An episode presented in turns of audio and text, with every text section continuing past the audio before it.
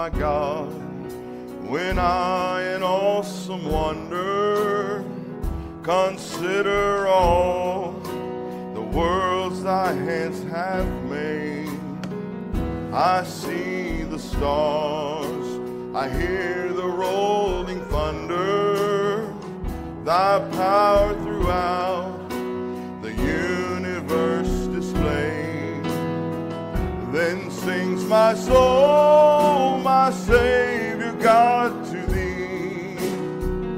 How great thou art, how great thou art. Then sings my soul, oh, my Savior God, to thee. How great thou art, how great thou art.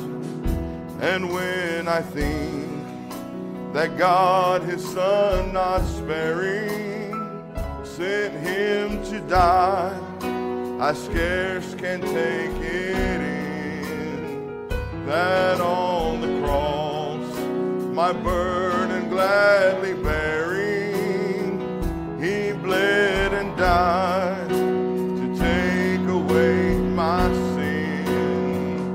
Then sings my soul, my Savior God, to thee. How great, how great thou art. Then sings my soul, my Savior God, to thee. How great thou art, how great thou art, when Christ shall come with shout of acclamation and take me home. Joy shall fill my heart? Then I shall bow with humble adoration and there proclaim, my God, how great thou art. Then sings my soul, my Savior God, to thee. How great thou art, how great my soul, my Savior God, to thee. How great thou art, how great thou art, oh, then sings my soul, my Savior God, to thee. How great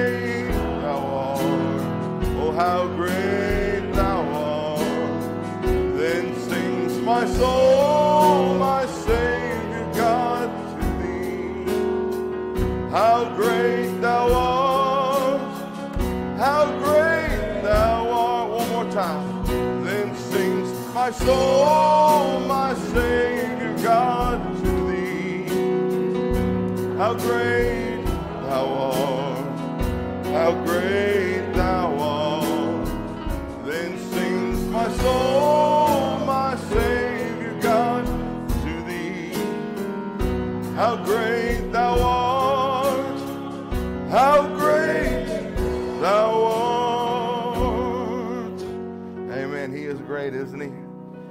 to be in the house of the Lord this morning.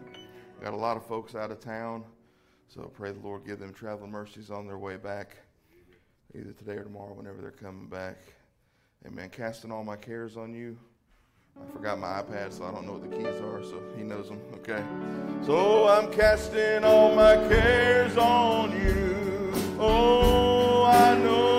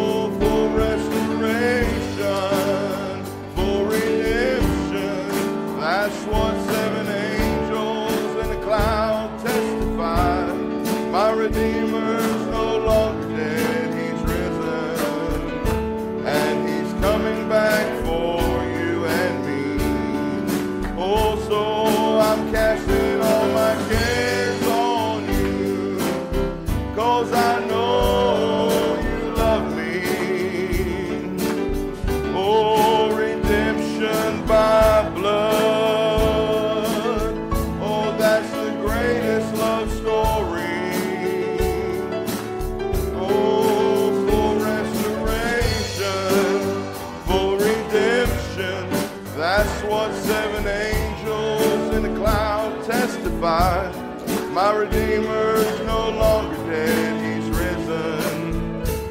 And he's coming back for you and me. So I'm casting all my cares on you, cause I know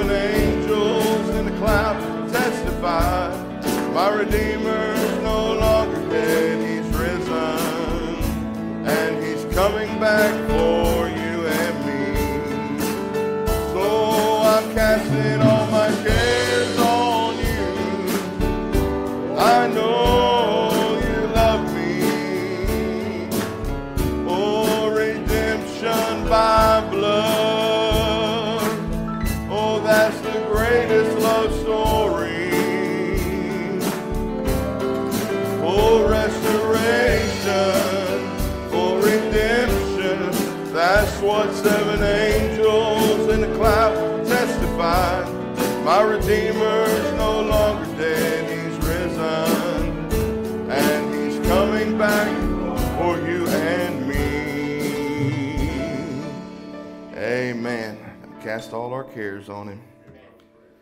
Amen. He knows my name. I believe that's F. He counts the stars, one and all. He knows how much sand is on the shores. He sees every sparrow that falls. He made the mountains and the seas. He's in control of everything, of all creatures, great and small. And He knows my name, every step that I take,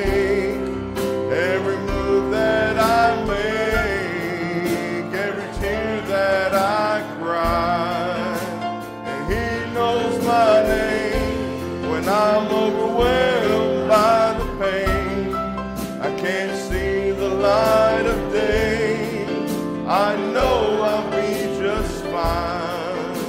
'cause he knows my name. I don't know what tomorrow will bring. I can't tell you what's in store. I don't know a lot of things. I don't have all the answers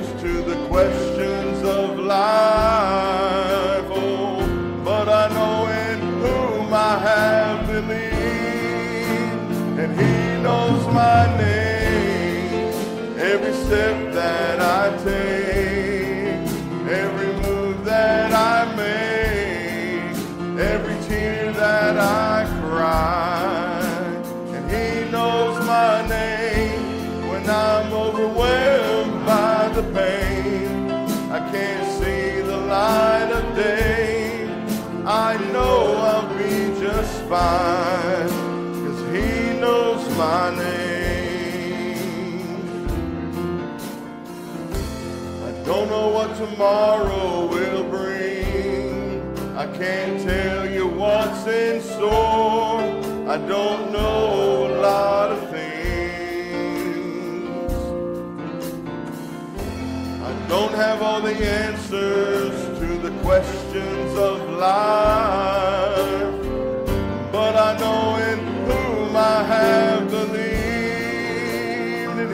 Knows my name. Every step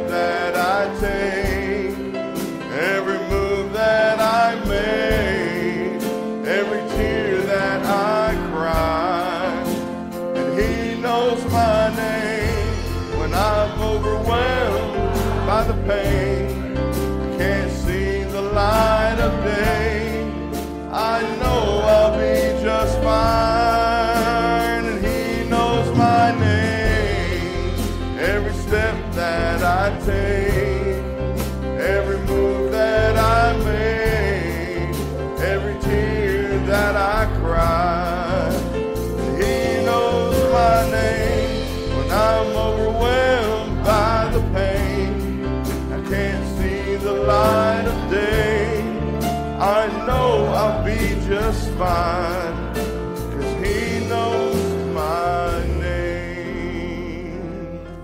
Amen. Every step we take, so comforting to know that everything we've done, he knew exactly where we were going each step. Amen.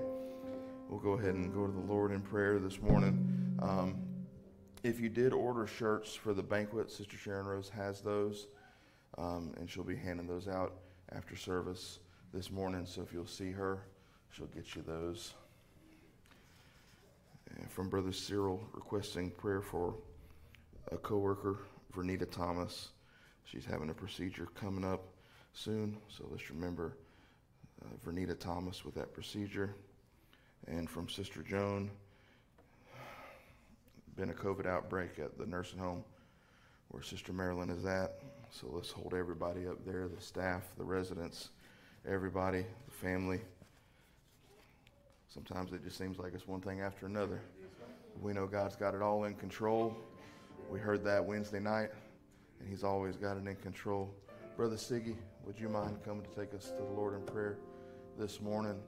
As always, we hold our pastor up in prayer. Anybody have an unspoken prayer request this morning?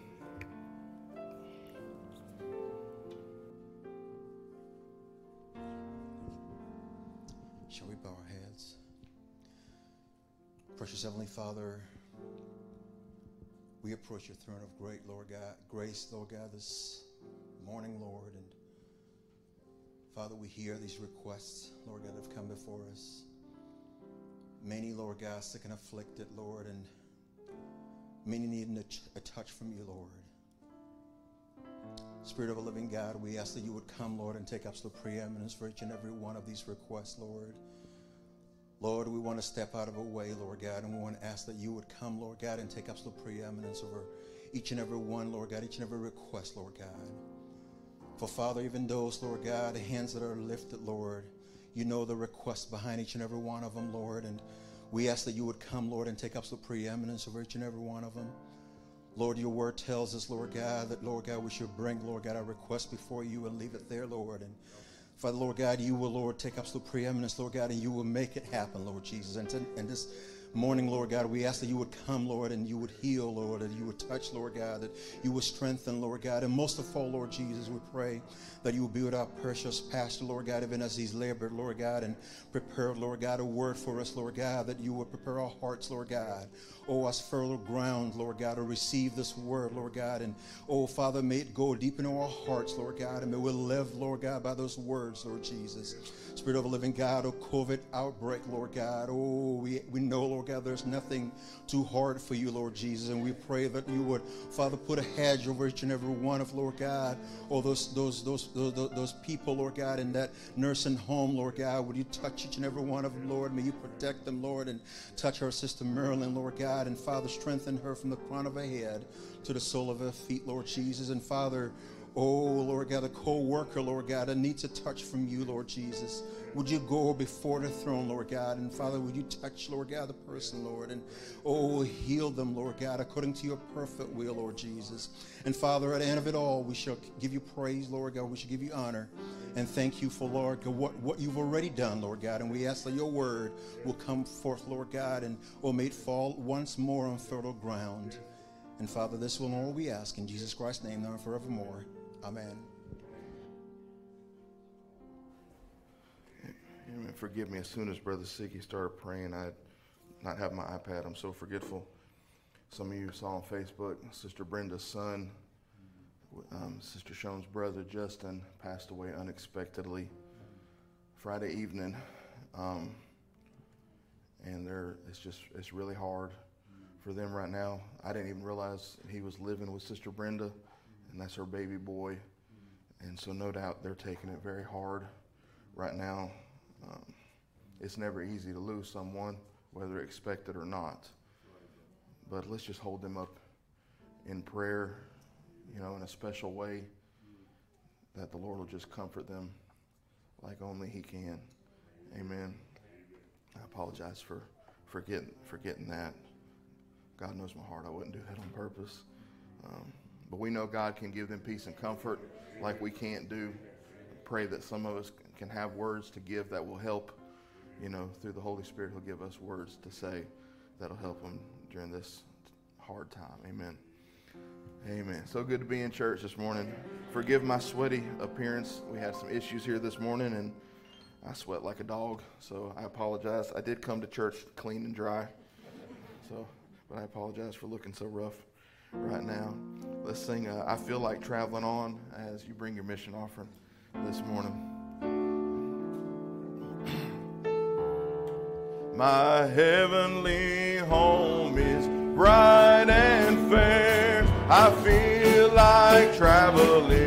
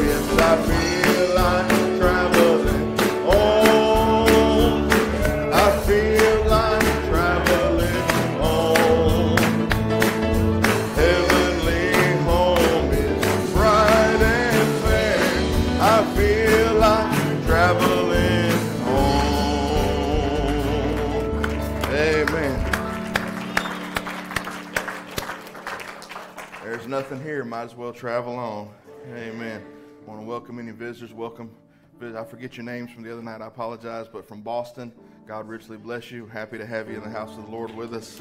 Amen.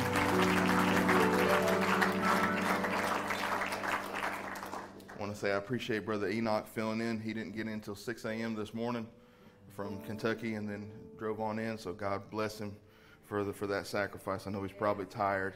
Amen. If the brothers can come receive the morning tithe and offering, everybody will be happy over there.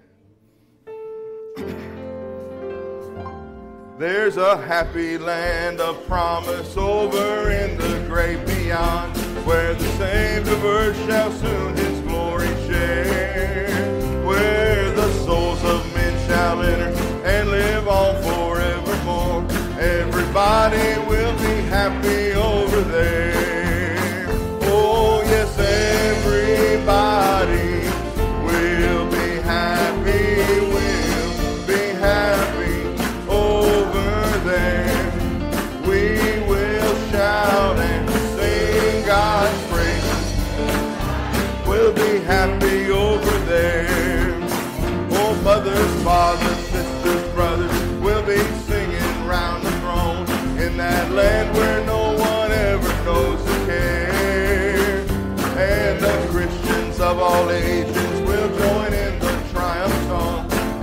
about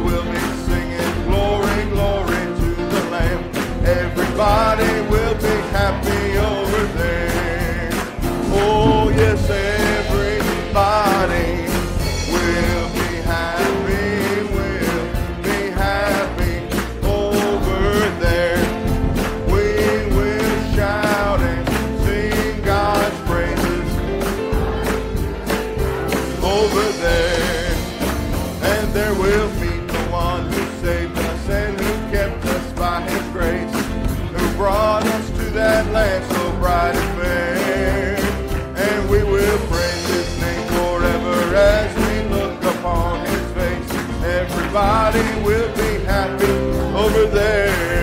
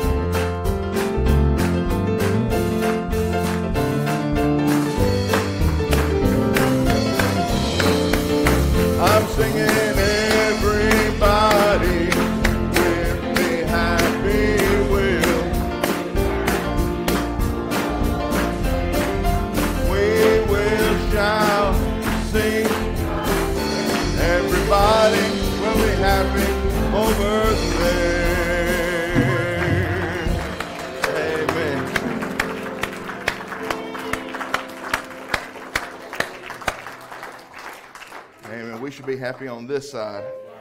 I know sometimes it's hard. I don't walk around with a smile on my face all the time, but we should be happy over here. Amen. Let's try that. I give myself away. I give myself away. I give myself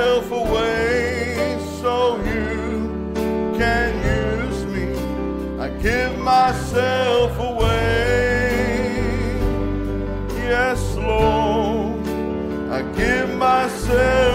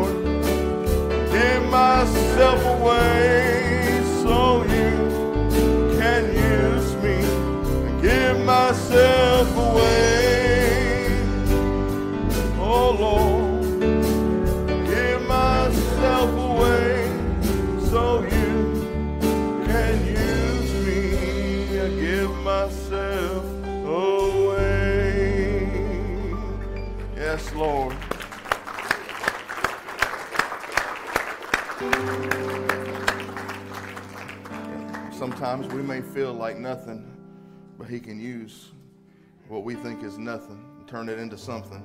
Don't we serve an awesome God? Amen. He is so wonderful. Amen. We'll sing that song, Peace of God, Cover Me. So we invite our pastor out this morning, see what the Lord's laid upon his heart. Oh. Mm. Mm. Is that A? Oh, peace of God, cover me. Cover me, cover me, oh peace of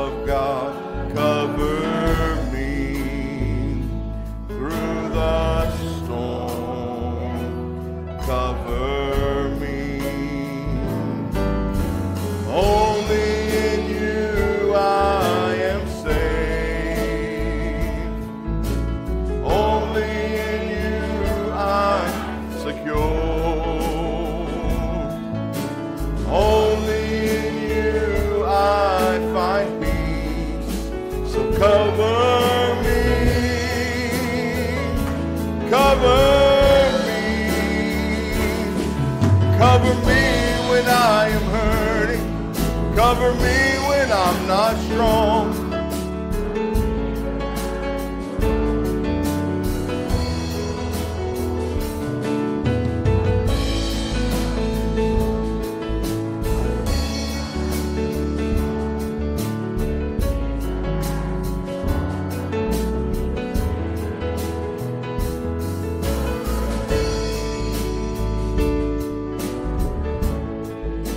peace of God, peace of God, cover me, cover me, cover me. Peace of God, cover me through the storm. Cover me. Only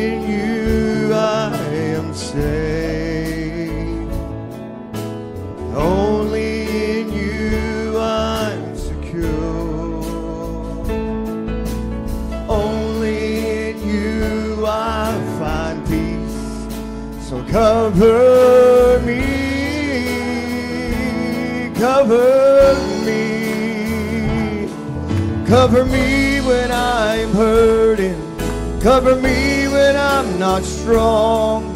Cover me when I am going through the storm. Cover me when all seems hopeless. Cover me when my strength is gone. Let the peace that passes all I understand. Cover me. Cover me,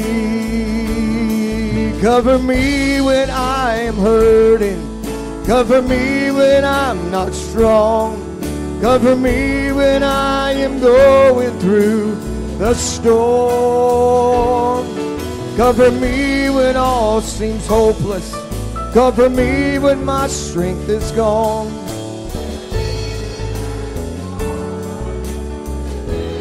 Oh, yes, Lord, cover me. Cover me one more time. Cover me when I am hurting. Cover me when I'm not strong. Am going through the storm. Cover me when all seems hopeless. Cover me when my strength is gone. Let the peace that passes all I understand cover me, cover me.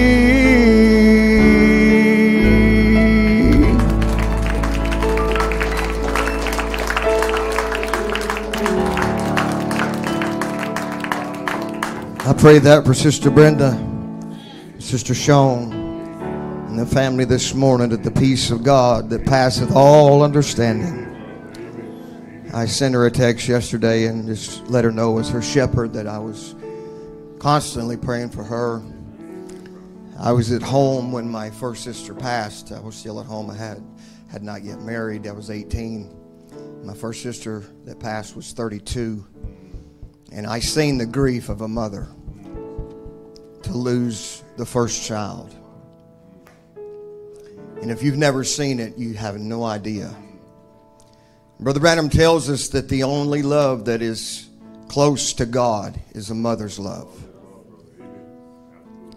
And when a mother loses her baby child, you know, uh, mothers and fathers are not supposed to bury their children.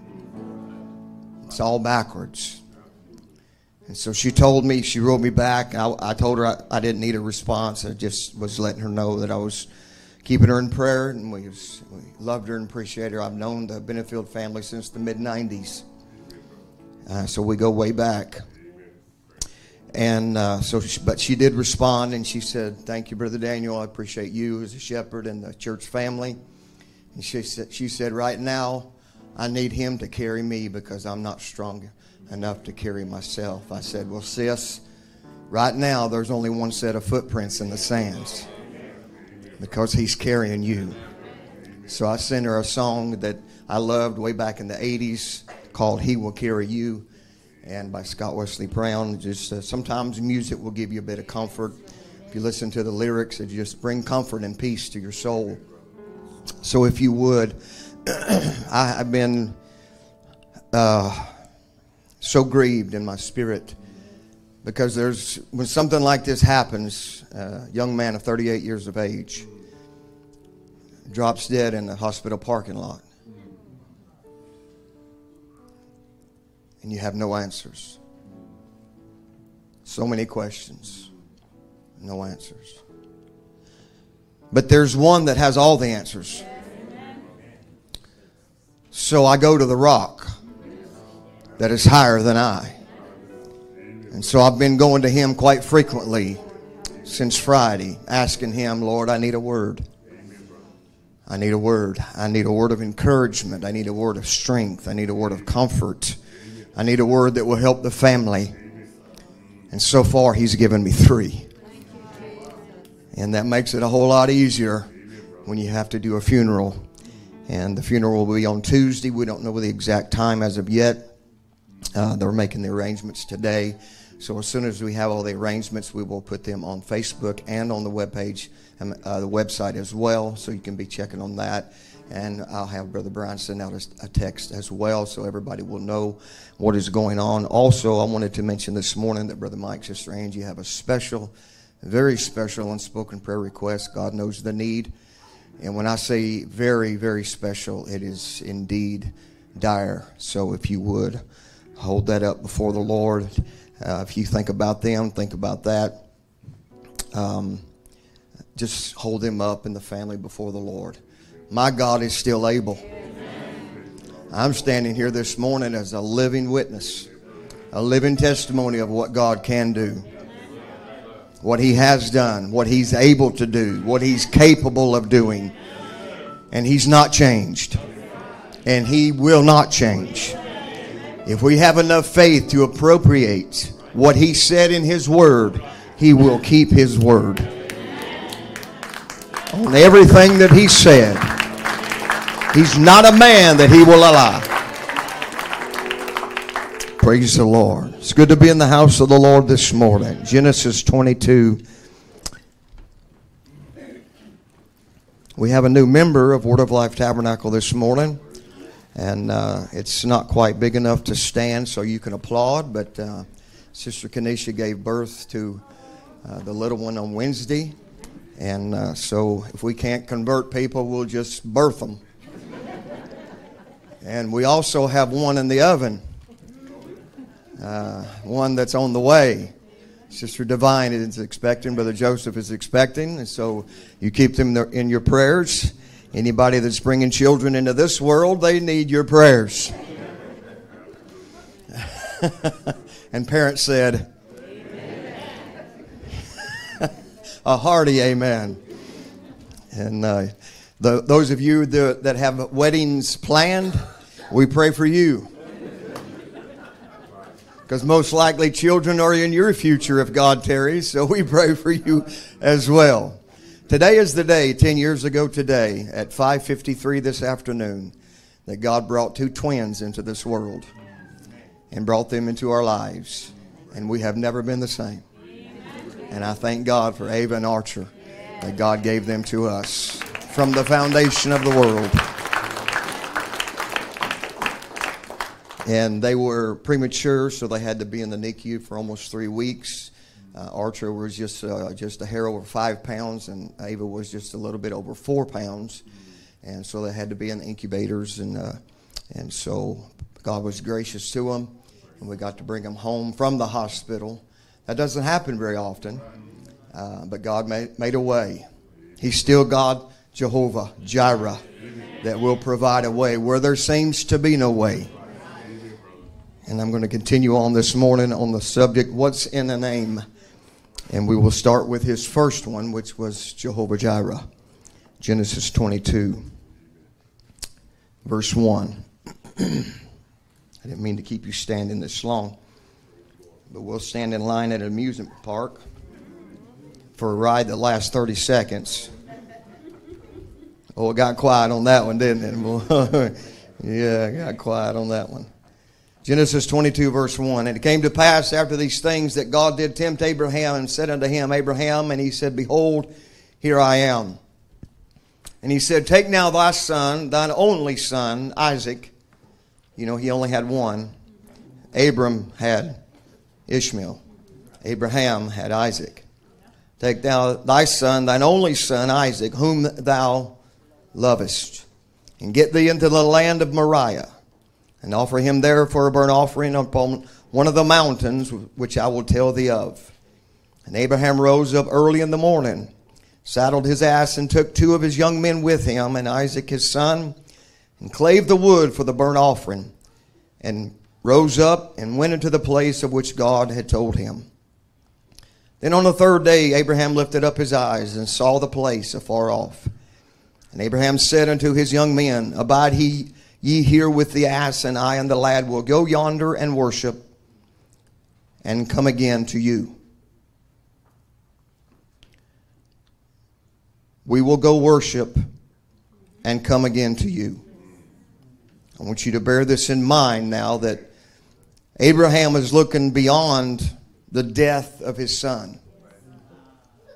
Because God had already promised that through this seed it would be as the sands of the seashore through Isaac. So in, in Abraham's mind, he knew that he, if he had to kill his son, God was obligated to raise him up. So he prophesied, he said, We're going to offer, but we're coming back. The, the two of us. Now he knew what God had told him to offer Isaac as an offering. But he also knew that God had promised a genealogy through Isaac. We will go yonder and worship and come again to you. And Abraham took the wood of the burnt offering and laid it upon Isaac his son. This is the cross on Jesus' back. The wood on Isaac was the wood on Jesus. And he took the fire in his hand and a knife, and they went both of them together. Notice Isaac only carried the wood. And Isaac spake unto Abraham his father and said, My father. And he said, Here I am I, my son. And he said, Behold the fire and the wood, but where is the lamb for a burnt offering. And Abraham said, My son, God will provide himself a lamb for a burnt offering. So they went both of them together. They came to the place which God had told him of, and Abraham built an altar there and laid the wood in order, and bound Isaac his son, and laid him on the altar upon the wood, as Jesus was bound and laid upon the wood. And Abraham stretched forth his hand and took the knife to slay his son. And the angel of the Lord called unto him out of heaven and said, Abraham, Abraham. And he said, Here am I. The knife is still in the air. He said, Lay not thine hand upon the lad, neither do thou anything unto him. For now I know that thou fearest God seeing that thou hast not withheld thy son, thine only son, from me. And Abraham lifted up his eyes and looked, and behold, behind him a ram caught in a thicket by his horns. And Abraham went and took the ram and offered him for a burnt offering in the stead of his son. And Abraham called the name of that place Jehovah Jireh, as it is said to this day, in the mount of the Lord it shall be seen. May God add his blessings to the reading of his word. You can be seated this morning. Are you happy in the Lord? Amen. Are you weary this morning? Oh, don't sit there and lie to me. We're all weary. I'm not talking about in your soul, I'm talking about in your flesh. The Bible says in the last days that Satan would wear out the saints. And I tell you what, that prophecy has directly come to pass in my life. I ain't but 52, but I feel like sometimes I'm 82. And I get a few amens on that. I want to know what kind of pills some of you are taking. But you know, you know, isn't it something when you come to the house of God, no matter how tired you were or how how depleted you were, something just lifts your spirits. When you come into the sanctuary, into the house of God that's been dedicated to the worship of the Lamb of God, something just happens to you and you're not as tired as you was. You don't feel the load of Laodicea no more. That's why this is called a sanctuary. That's why he said, Where two or more would gather in my name, I'll be there. And when he does, he gives us comfort, he gives us strength, he gives us peace, he gives us whatever we have need of when you come expecting that. And I'm telling you, he has never let me down. Friend, I have come to this church in agonizing pain, but knowing once I got under the anointing, everything was going to be all right. And when we get under that anointing, I'm going to tell you, everything's going to be all right. And we are the anointed ones at the end time. Everybody is anointed by something. But we are God's anointed. We have the Christ anointing on us. And I want to speak to you this morning on a very simple subject, yet deeply profound at the same time. That, interestingly enough, God did not reveal a name of himself to the Old Testament other than the seven compound redemptive names. He was known as God, he was known as Elohim, he was known as Adonai, he was known as different titles, he was known as different things throughout the Old Testament, but he never carried a permanent name until he came in the form of a man that we call Jesus. Now we call Jesus God.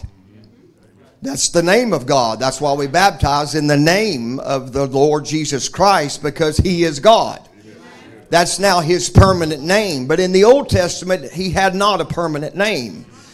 Abraham, uh, Moses asked, asked him, Who shall I tell sent me? He didn't give him a name. He just said, I'm, I am that I am. He didn't give him a name.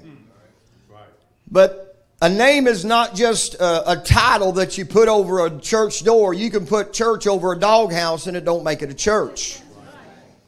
You have to understand a name is a reputation, as I read last week, where Solomon said a good name is better to be uh, uh, sought after than riches and silver and gold. That's not just your name that your parents give you, that's your reputation your name that your parents give you go along with that reputation. And once your reputation is built, then when people hear that name that's associated with that reputation, then they know what that person did. So that name is identified with that reputation. When, when those of you that lived in the 90s and knew what happened with the administration under Bill Clinton with Monica Lewinsky, and you hear the name Bill Clinton, I'm sorry, but the, one of the first things come to my mind is the scandal with Monica Lewinsky. Because that's what I remember. He was in office for eight years. He might have done a lot of good things. I doubt it, but he might have. But the one thing that he left his legacy in office in the White House, his legacy in the White House is his affair with Monica Lewinsky. That's his reputation. When you hear of other names that have done things and you hear of mass murderers, if I called, if I called some of their names that was in the news, that have been in the news, and, and you would affiliate that name with a serial killer because that's their reputation. And God Himself has built a reputation for 6,000 years. And His reputation has never failed one time. He's always been the same. When you meet him on the grounds of faith in, in his written word, he always acts the same. But understand, he only moves by faith. It's faith that moves God. It's not only belief because the devil believes. Sinners believe in God, but it's not just belief, it's a revelation. It's faith in God. It's a revelation in God that you know that He is God and there is no other beside Him. And God has given you a, revelation. You hear this morning that have a revelation of your salvation. You have a revelation of your sanctification. You have a revelation of your baptism of the Holy Ghost. You have a revelation of, of, of the indwelling of the Holy Ghost. And nobody can take that from you. That's not just a belief, that is a revelation. And that's what's going to take you in a rapture. is that revelation because that's your anchor, that's your foundation. And God has built him a, re- a reputation throughout all these 6,000 years that the earth, since Adam. And so when he comes in the book of Genesis, he has to start in the book of Genesis. It's the seed book of the Bible. And it's interesting to me that the name Jehovah Jireh is only mentioned one time in the entire canon of Scripture. Because God didn't have to name it more than once. Because once He says it, that settles it. He doesn't have to say it again. And it's interesting that when God uh, when God uh, tells Abraham to do uh, to take his son and offer him as a burnt sacrifice, what we have to do to understand that this setting in Genesis 22, we have to go back in time in Abraham's life when God came to him in Genesis 12 and said, Get thee out of thy country and from thy father's house and from thy kindred unto a land that I will show thee, because Abram was a was a heathen. He was a Babylonian.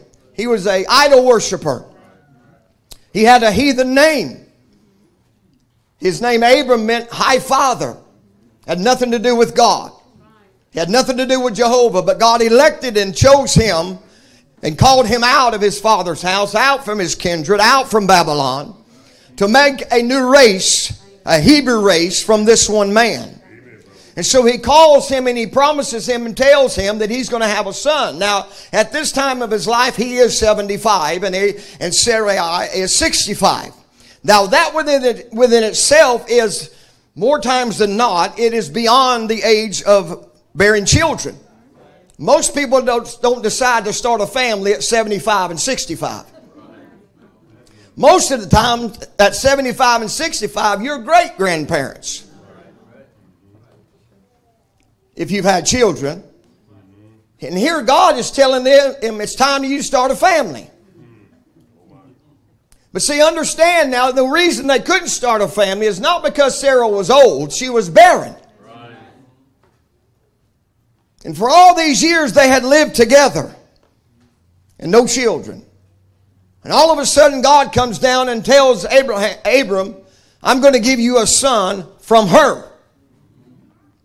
Well, years rock on and they're getting older, and the promise is not fulfilled.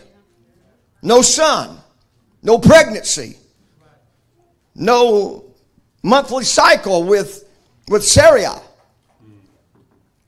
Nothing's changed but their age their bodies getting older. So, because of doubt getting in the camp, Sarai comes to Abram and says, Why don't we help God out? Why don't we give God a hand with this promise? You've got another wife that you took out of Egypt. Why don't you go in unto her? She's not barren. She's not past the age of bearing children and we'll have a son through Hagar. And because of her unbelief,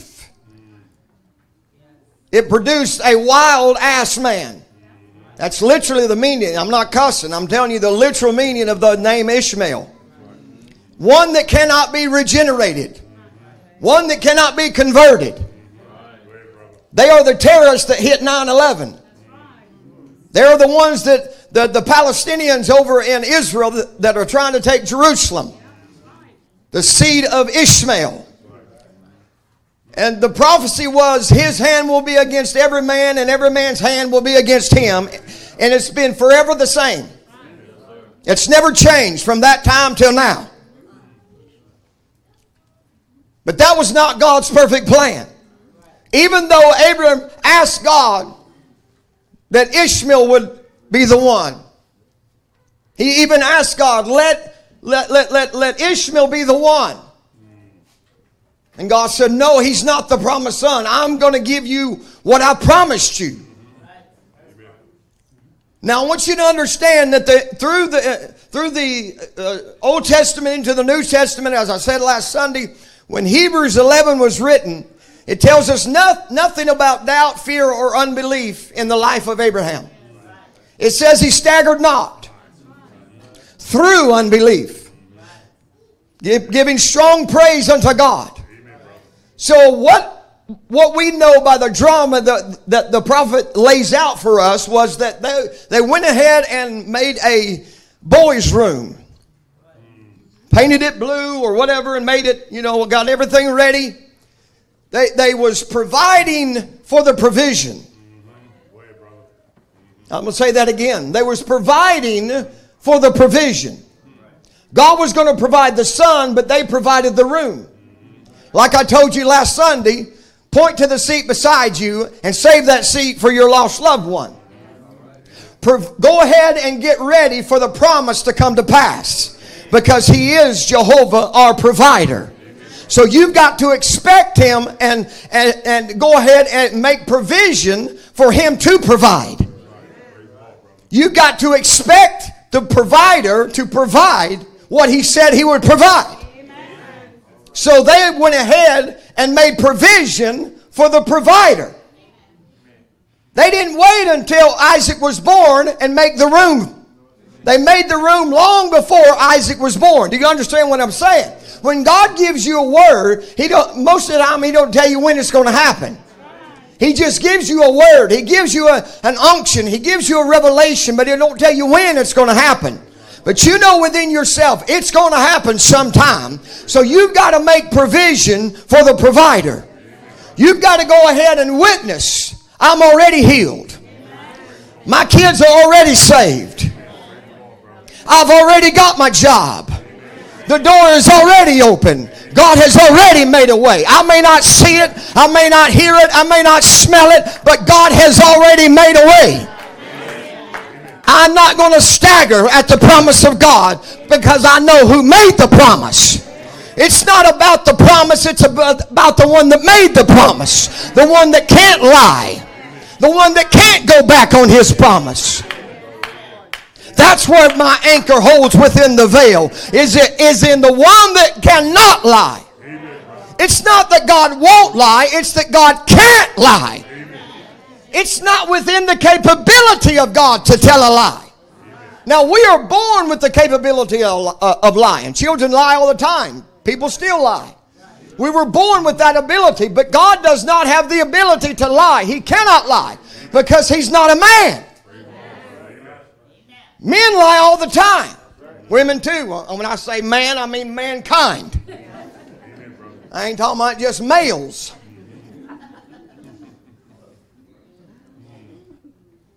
You understand? We're all included in this. Your sister thought you was getting off scot free. No.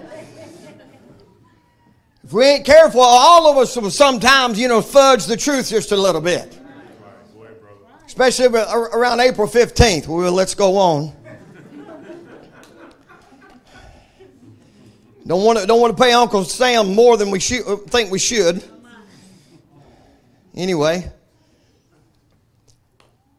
So, God does not just that He won't lie, He can't lie. He can't go back on His word and remain God. He can't make a promise and say, oh, you know what? I've changed my mind. God cannot change His mind about His word. Now, God did change his mind several times in the scriptures, but that was not his perfect will. I promise you this one thing you don't want God to change his mind. He changed his mind about Hezekiah and gave him 15 extra years. And in those 15 extra years, he backslid. It'd been better off if he had died when God told him he was going to die. But he turned his face to the wall and asked God for more time. And the, Isaiah wasn't even out of the courtroom yet, and God turned him around and said, I'll give you 15 more years. No doubt embarrassing to the prophet Isaiah, but that's what God told him to do. And then those 15 years, Hezekiah backslid and died a backslider. So you don't want the permissive will of God. You don't want God to change his mind about his word. You want God's perfect. Well, you, some of you are quiet. Your will and God's will doesn't have to meet. You better submit yours to His. You'll be in a heap of trouble. I know some of you got wants and desires and things you want in life, but if it don't match His, you better throw yours in the garbage. Because we've all got things that we want, all got desires, all got plans and all got things in the future that we're looking to do, but that don't mean God does. And if a door don't open, don't you kick it in. Oh, there's, there's, there's a saying when, the, there, when there's no door open, look for a window. That ain't in the Bible. God didn't tell us to crawl in. Hell, hello, somebody. I ain't looking for no window to climb. I, I've had to climb in windows before. Come to the house, and for, I, my wife's got the house key. I don't get, have a key to my own house. I feel like the devil. But I know somewhere uh, around the house on the bottom floor, one of my kids has left a window unlocked. So I feel like a cat burglar, and I'm walking around my house trying to lift every window up, and oh, sure enough, there's one. And I got to get in the house. I'm not staying out here in this car. So you know what I do? A grown man crawling through a window, over the furniture and over the coffee table. I ain't hardly able to crawl out of bed, much less through a window. Don't be looking for no window. If a door ain't open, you stand still and wait for Him to open a door for you. Because He will provide, He will supply all your need according to His riches and glory. Oh, praise the Lord. I feel like preaching. Abraham and Sarah started making provision for the provider. They started telling the news, we're going to have a son.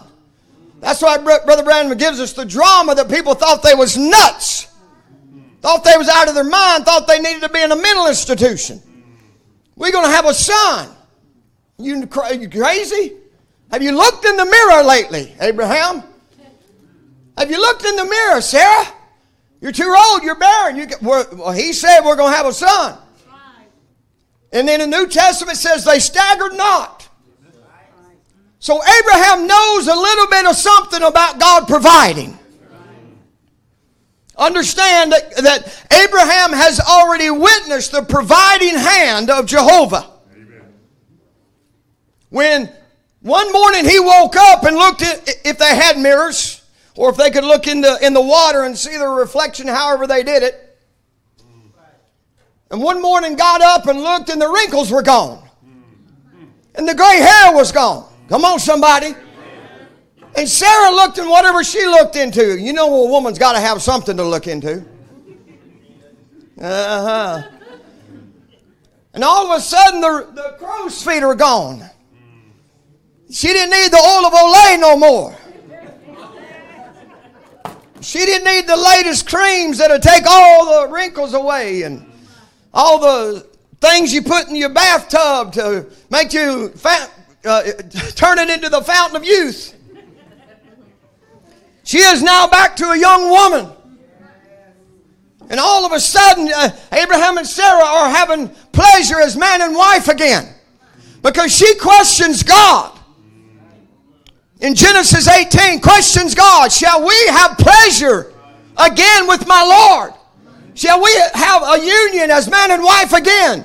Those days are long gone. And this is when God, Elohim, came down in a flesh body and turned to her and said, Is anything too hard for the Lord? You understand who visited them? Was God Almighty veiled in a flesh body. Oh, I'm going to say it and I'm going to just hair lip the devil while I can and give him two black eyes at the same time. We have been visited in this generation by Elohim veiled in a flesh body just before the coming Son. They was visited by God Almighty and two angels. Just before the coming Son. We were visited by an angel that was God veiled in the flesh and two angels to Sodom and Gomorrah. Let me tell you, my friend, all three of them witnesses are dead and gone. What's next? The coming Son. We ain't looking for no more signs. We've had our last sign. Prophet God told us in the seventh seal, this is your last sign. And if anything else rises uh, besides this, call me a false prophet. What's next after the uh, after the, the the three men left? The promised son.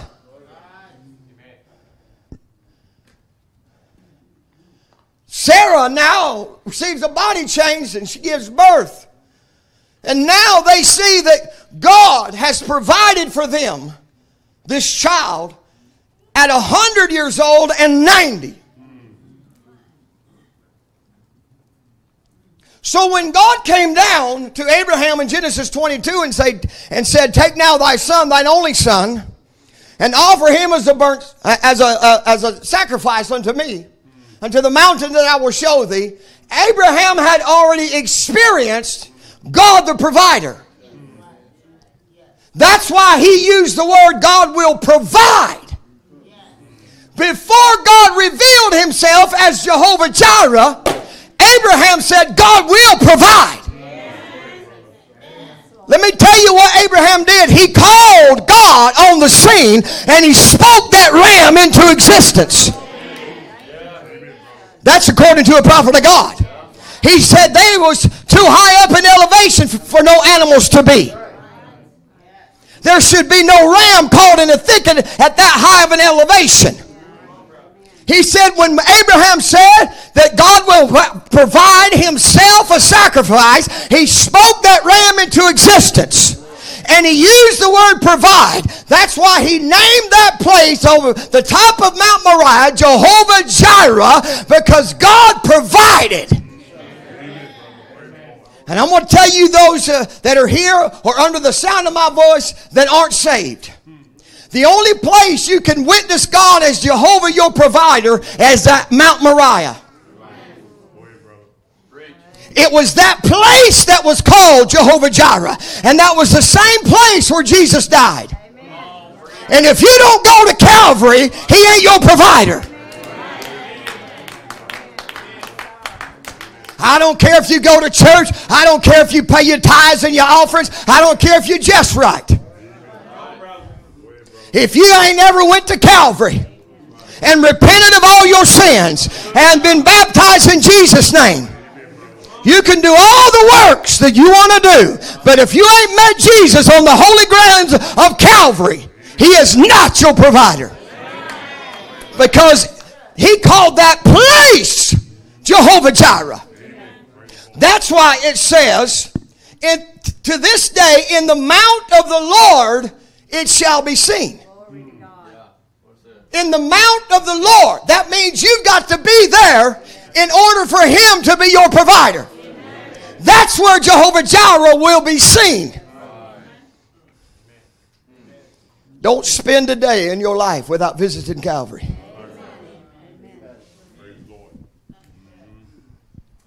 Because I'm going to tell you right now, friend, had it not been for a cross, had it not been for a cross, the whole world's going to hell. Because there had to be a human sacrifice. There had to be a perfect sacrifice. And had it not been for a place called Mount Calvary, then forever my soul would be lost. And if you don't visit Mount Calvary on your knees in submission to God, with your hands raised as a sign of surrenderance, He is not your provider. Because you have to be in the Mount Calvary in order for Him to be Jehovah Jireh to you. There's a lot of people want Him to provide for them, but they've never visited Mount Calvary. He didn't name God Jehovah Jireh. Well, do I have to read it again? And Abraham called the name of that place Jehovah Jireh. Because that's what God did at that place was provide himself a sacrifice. So what God did on that mountain, Abraham attributed what God did to the place as provision. Because that's what he said to the young men. The Lord will provide. So when God provided, He named that place Jehovah Jireh because God did, did exactly what He said He would do. The Lord did provide. But let me tell you, friend, you got to be at the right place. In order for Him to be your provider, you've got to be at the right place. I've said it before. You got to be at the right church. You got to be under the right ministry. There are people that are watching right now or will watch on the archive. You know you're sitting in the wrong church.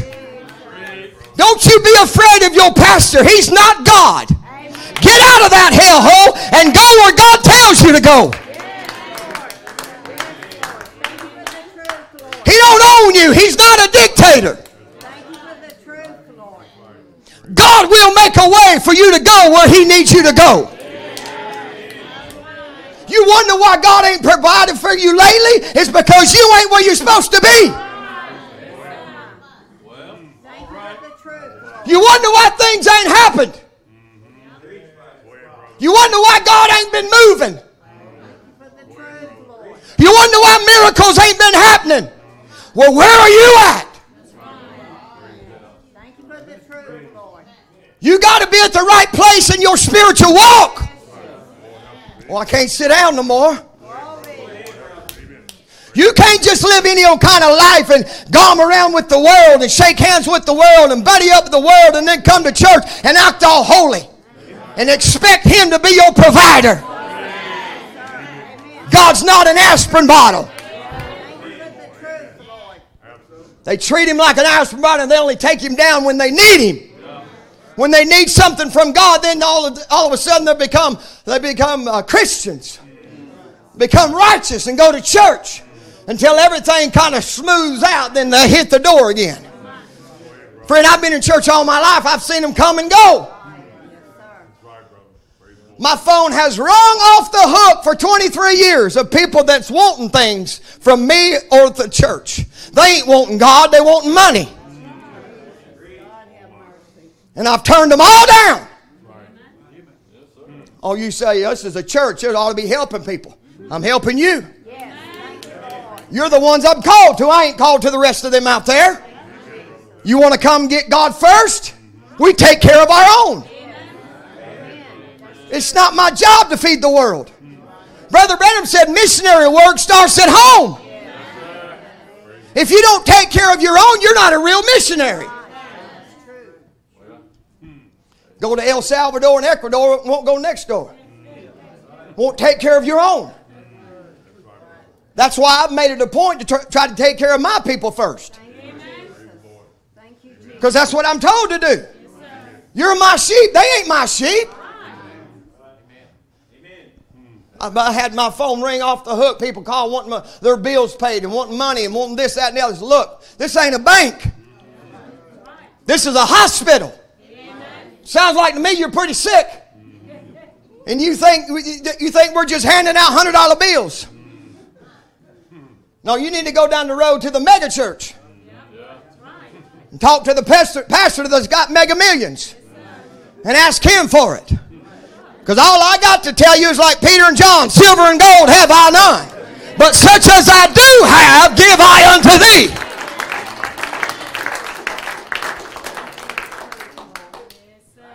People want the blessings of God, but they don't want the correction of God.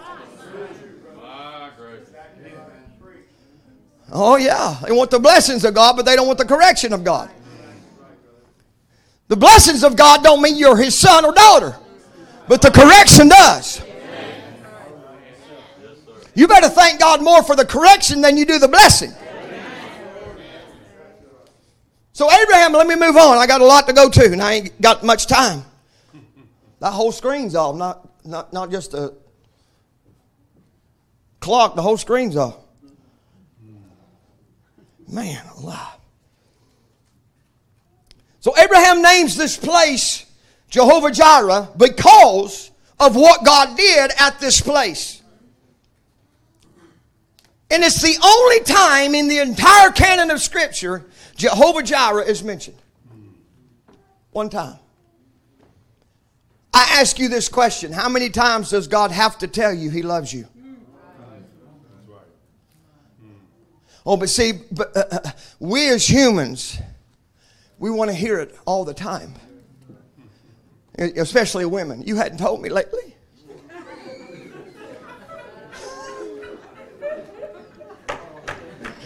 we ain't had a date lately. I haven't felt dately lately.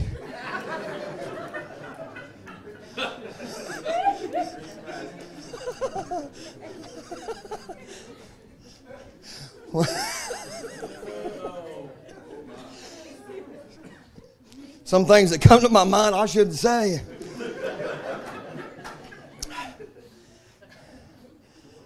It's been, it's been so long since you told me.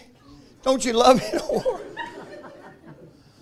My dad told a story, and I, I don't know if it's true or not, but most of you heard it. The wife came to her husband and said, You ain't told me in a long time you loved me. He said, I told you when we got married I loved you. If it ever changes, I'll let you know.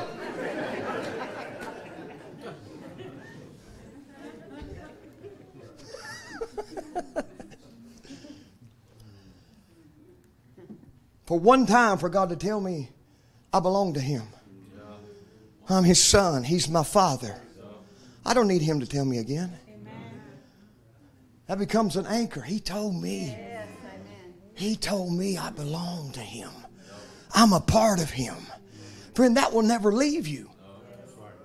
That will never leave your spirit. That will never leave your memory when he revelates you into a sphere, into an atmosphere that you know that you belong to him. You're from another world. You don't belong here. You're an alien. You're a stranger. You don't fit in, so quit trying. You'll never fit in. Because you're from another world. You're from another kingdom. We are aliens and strangers here. We're seeking another, uh, another kingdom, another city that is to come. Um, the, the song says, I'm looking for a city where we'll never die. This place we live, we've just tasted it Friday. People still die. People still have hurt and pain and heartache, sorrow and grief and disease and sickness and hospice and all the horrible things families go through. This ain't the this ain't the final place for us. If, if this is the finality, I'm very disappointed. Those that are preaching we're in the millennium, I'm really mad. Somebody lied to me. It was supposed to be a millennial reign, a, a thousand years of peace. I don't get a second of peace. Can you believe that preachers are actually preaching we're in the millennium? Because they say that God, that Christ came in 63, so, so after the coming of Christ, and then the two and a half years after the coming of Christ, which, which was 63 and a half all the way to 65, is two and a half, uh, three and a half years. And so um, they say that was the marriage supper of the Lamb. I've sit down and talked to these people. You're not looking at a man that just heard it. I talked to them. They told me out of their own mouth. From the time the angel met Brother Branham in 62 and a half, from then till 65 is three and a half years. And they said that was the second coming of Jesus Christ. And so the marriage supper of the Lamb was the opening of the seals and all the messages that was preached until 1965. And now we're in the millennium. Is anybody happy about that?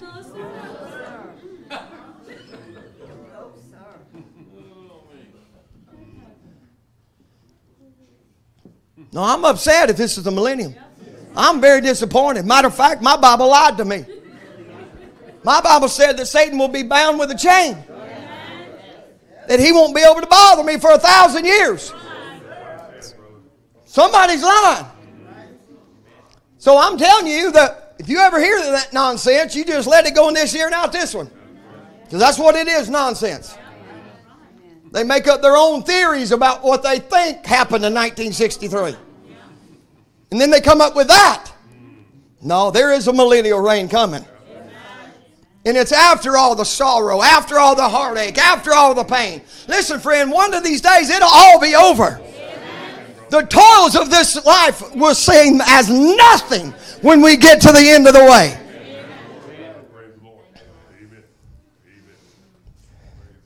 God there in Mount Moriah proved himself to be the provider. The angel comes down, and Abraham has every intent of plunging the knife in the heart of his son. And Abraham had no idea what God's plan was. God didn't tell him. God said, Go offer him as a sacrifice. That's it. So, this is exactly the obedience to the Word of God. The, the, what I read to you this morning, Abraham never even answered God except for, Here am I. When God said, Take your son, your only son, whom thou lovest, and offer him as a sacrifice on the mount I will show thee. And Abraham got up, saddled his donkey, took his servants, and headed that direction. He didn't say, hey, hey, God, wait a minute. You promised me this boy, and I waited 25 years for him, and now you're going to take him from me? Never argued with God, never reasoned with God. Because he uh, had already seen God as a provider. He had already witnessed God as a provider. Can I get any witnesses this morning that you've witnessed God as a provider? Then why would you doubt that He's not going to provide again? That's why, even though Abraham didn't know what God was going to do, Abraham said, The child and I will go and worship, and we're coming back. He did not know God's plan, but he knew that both of them was going and coming because he used the word provide, and that's exactly what God did for him. And when you're in a situation, your back is against the wall, you, you're in between a rock and a hard place, you don't know which way to turn. And you know God has provided for you before, you stand still and say, God will provide again. I've seen him at work before, and I'm going to see him at work again. Why should this situation be any different? He's still Jehovah Jireh. Whatever he was in the Old Testament, he was all that in Jesus. Every redemptive name of Jehovah in the Old Testament was all in Jesus. He fulfilled all seven of them. And if you have Jesus in you, you've got all seven of them at your disposal. There ain't a person here this morning under the sound of my voice that doesn't need God to provide something for you, or something for a family member, or something for a friend. You need God's provisions in your life. Because I'm going to tell you right now whatever job you have, God provided it. Whatever home you have, God provided it. Whatever car you have, God provided it. Whatever health you have, God provided it. Oh, no, I'm healthy because I eat right. There are people that eat right every day and fall, fall dead of a heart attack. My father lived to be 89. I, I don't know if he ever exercised a day in his life. Outside the, t- the two years he was in the army, I know he exercised then. But he was not a fitness freak. He didn't get up 5 o'clock in the morning and run six miles. And I'm not against that. If you feel to do that, God bless you. I'll clock you. I got nothing against it. You want to go to the gym? I'll hold your water bottle. I'm not, I'm not against none of that. I used to work out. I used to go to the gym, but I'm not able anymore. The only Jim I know is a man named Jim. the only fitness I know is I'm fitting to fit this foot in a shoe. Some of y'all didn't get that. You ain't hillbilly enough. you think you fit in this?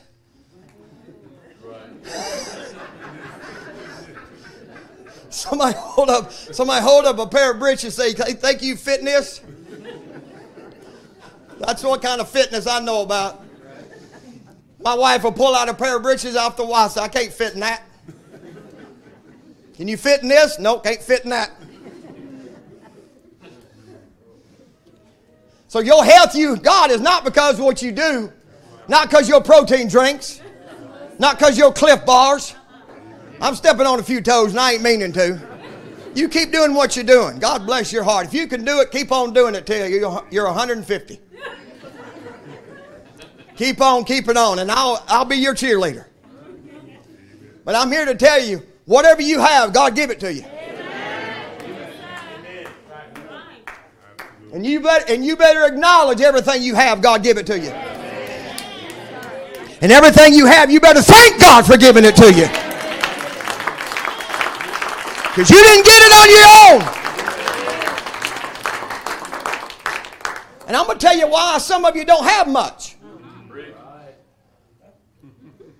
And you're jealous because other people have more than you do. Well, other people have a revelation of giving. God still works by laws. Ooh, Jesus, take the wheel. You don't sow, you don't reap. People just sit back, well, I'm God's son. I, I, I, he's going to bless me. Not if you don't sow. He works by laws. Mm. See, automatically people t- think I'm talking about money. You can sow in all kinds of ways. All kinds of ways you can sow seeds. And people do. People sow in all kinds of ways. They got, got two nickels to rub together, but they sow. They sow of themselves. They give of themselves. Give of their time. Give of their effort. Give of their energy. Hello. Take the time to call somebody. Take the time to visit somebody.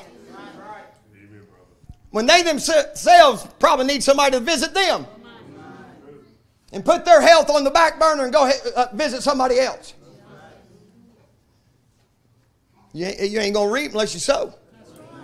And then, and, and then people get all uh, uh, huffy about some, somebody driving in with a new vehicle. and yours barely got here. Oh, and then people get so jealous. God's blessing so and so, and He ain't blessing me. Well, that attitude right there alone means you ain't worthy of a blessing. Keep driving that putt putt mobile. That's all God will let you have. Just enough to get you from point A to point B. Oh, it's quiet. I can't have a house like they got. Well, you could. There's no limit to what you could have. I said, There's no limit to what you could have. You sow enough seeds, you reap enough harvest. How did I get off on that? That's how God provides. He gives us laws. He gives us people in, in our circle of our life that gives to us. He said, I will cause men to give to your bosom. God uses people to fulfill His will. It's not them doing it, it's God using them to do it. It's still God doing it. But He has to use tools, vessels. But there's times in our life, there comes times in all of our lives if you haven't reached one, you will. That not, not a soul on this earth can help you. There's not a soul on this planet you can turn to for help. There's only one. And if you don't turn to Him, He won't be your provider.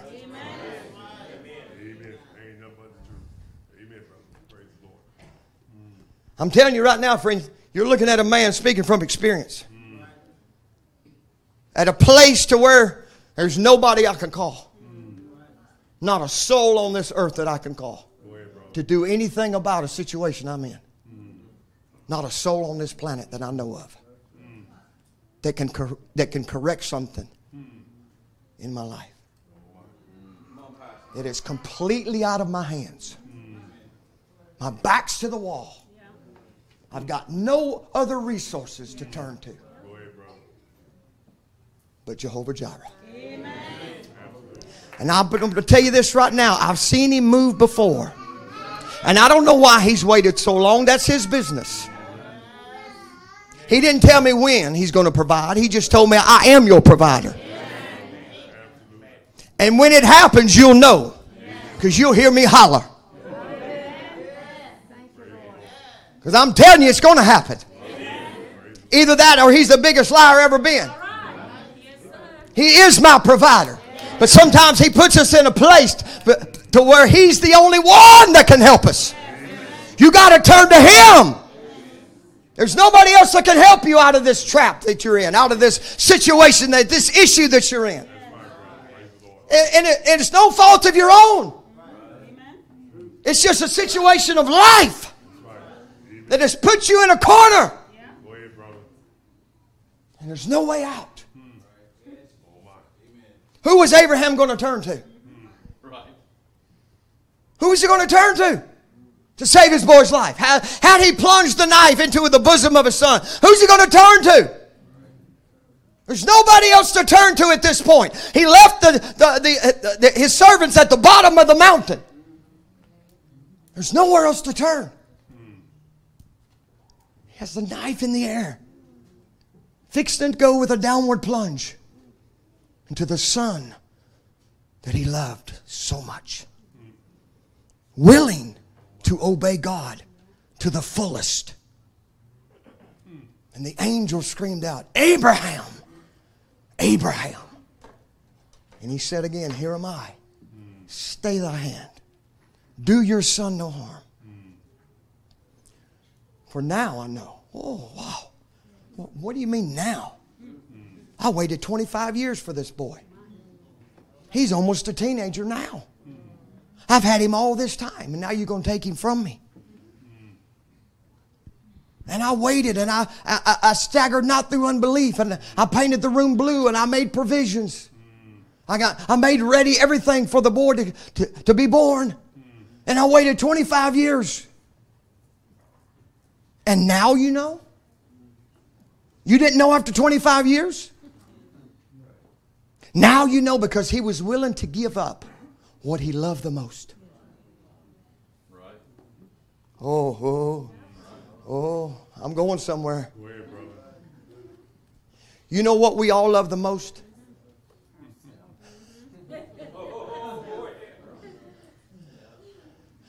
The one you looked at in the mirror. And if you're not willing to give that one up, He'll not say, Now I know that you fear God and you love me above everything else. You got to lay yourself on the altar and be willing to give up your own self, your own sacrifice uh, of your own self will. To prepare your bodies as a living sacrifice. Come on, friend.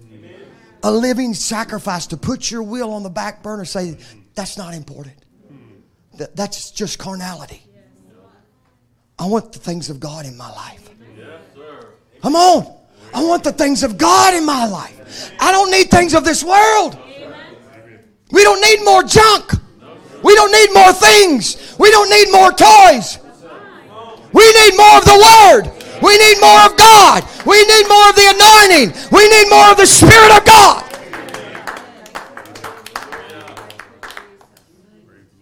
We don't need the latest fashions. What we have, we should be content with. that God has provided our needs. David said, I've never seen the righteous forsaken or his seed begging bread. Never. And the righteous will never be forsaken. And his seed never will, be begging bread.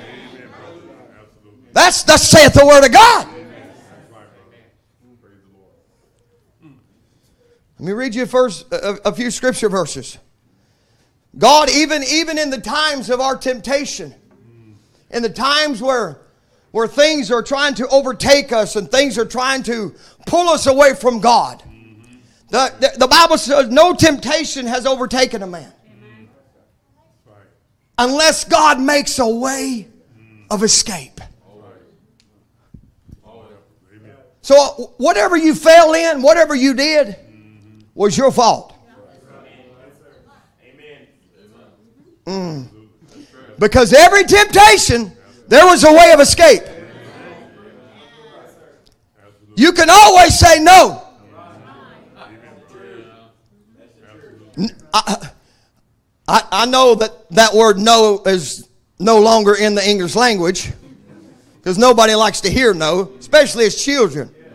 No does not register to a child. When the daddy says no, he goes to mama. Mama says no, it don't register. She says no, he goes back to daddy. Daddy says no, it still don't register.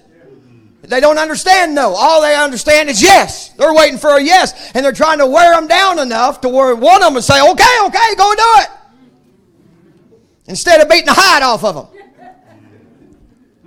I knew better to go back and forth for, for my mom and daddy. When one said no, that was it.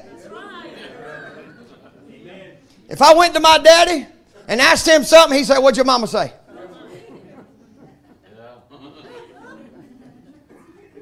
Well, that's the reason I'm here.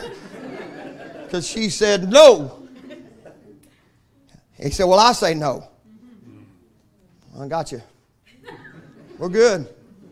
I'm not going to try to turn your, change your mind. Because he would quick draw McGraw. Daddy didn't play no games.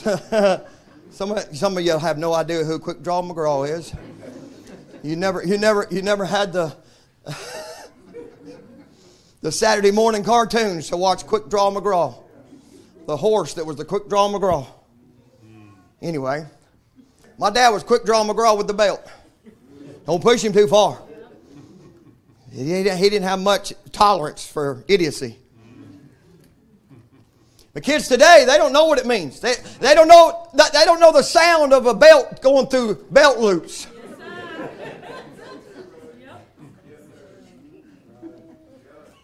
I can remember, I can still remember.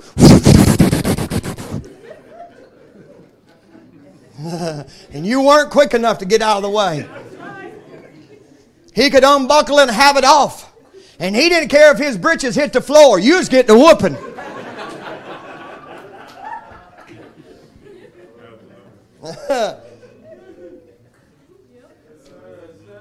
Our kids today are so spoiled rotten.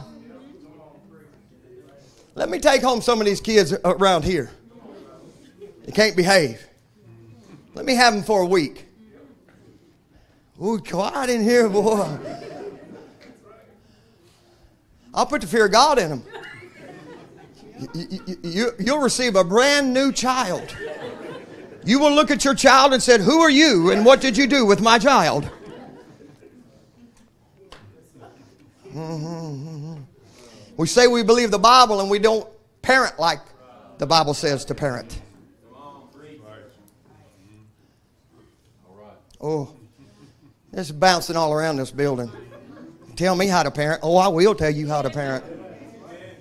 I am your shepherd. I am your pastor, and I'm going to tell you everything you need to know to get through this life, even how to parent. Because I was raised the Bible way, and I turned out just fine.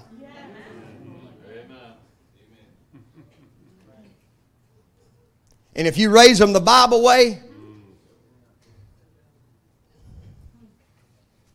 they'll turn out all right. I don't care if they do leave church, they'll still turn out all right. But you got to raise them right first. See, in order for that not to depart from them, they got to be raised in the fear and admonition of the Lord. Then, when they're old, it won't depart from them. But you got to raise them right first. Well, praise the Lord. Second Corinthians 9. ah, my time's done gone.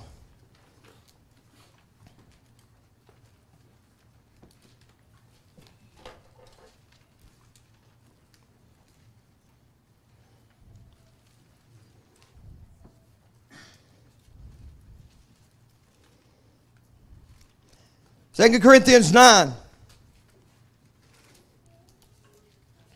verse 6. Don't worry, I'm not going to preach, preach on verse 6. It's just part of it's just part of the scripture reading. But this I say, Paul says, he which soweth sparingly shall reap sparingly. And the church said, Amen. And he which soweth bountifully shall reap bountifully. And the church said, every man according as he purposeth in his heart. so let him give, not grudgingly or of necessity, for God loveth a cheerful giver. And God is able to make all grace abound toward you, that ye always, always, having all sufficiency in all things, may abound to every good work. That's our provider. That ye may abound in all things. Listen to this again. Some of your belly's growling. He's able to make all grace abound toward you, that ye always having all sufficiency, that he gives you what is sufficient. That's what he told Paul when Paul prayed three times about his eyesight. My grace is sufficient. And Paul never prayed about his eyes again. Because the grace was sufficient. So whatever God gives you will be sufficient. Having all sufficiency in how many things? All things may abound to every good work. This is what God wants to do in our lives. For, our, for, for the works of our hands to abound, for it to grow, for it to prosper. God don't want to raise dirt poor children. I don't believe God's people ought to be in poverty. God's made a way out of poverty. If you sow sparingly, you reap sparingly. I'm just telling you, God's made a way to get out of it. But you got to be the one that's be the, that, that, that has to fulfill the part about being the cheerful giver. Well, I got to put an offering in or I won't get nothing back. No harvest for you. That's not cheerful.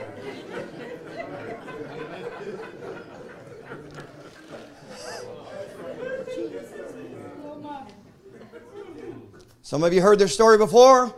Just plug your ears. Some of you haven't. And I'm closing. Before I got married, I was looking for a wife.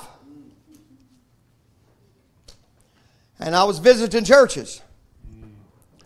And I went to a Pentecostal church. Hey, at that time, I.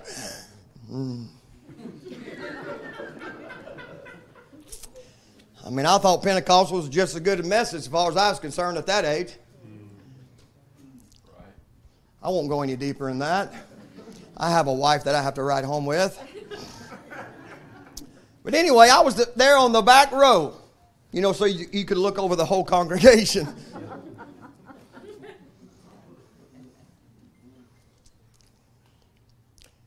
And I was there in the service, and they had their shouting time and their dancing time, and they had their music and everything and their worship, and they shouted their bobby pins down and they run around the church and they did all this. And so finally, after all that pep rally, the pastor gets up and he says these words It's offering time at New Life Assembly. And they went nuts.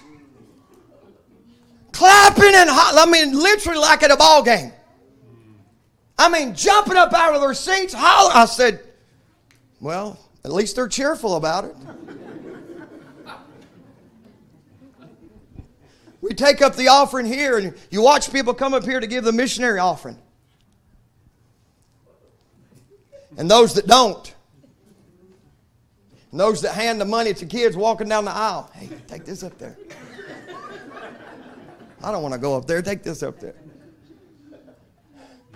And then they go back there and it takes them about four seconds to count it.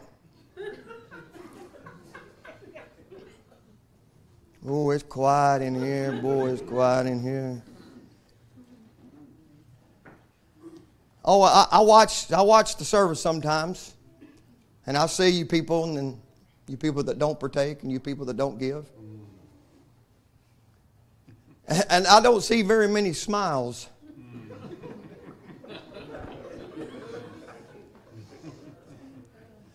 When it comes to money, it's amazing. It's for some reason in the in the message, and I'm going to tell you t- t- tell you part of the reason is because the denominations has perverted the prosperity message.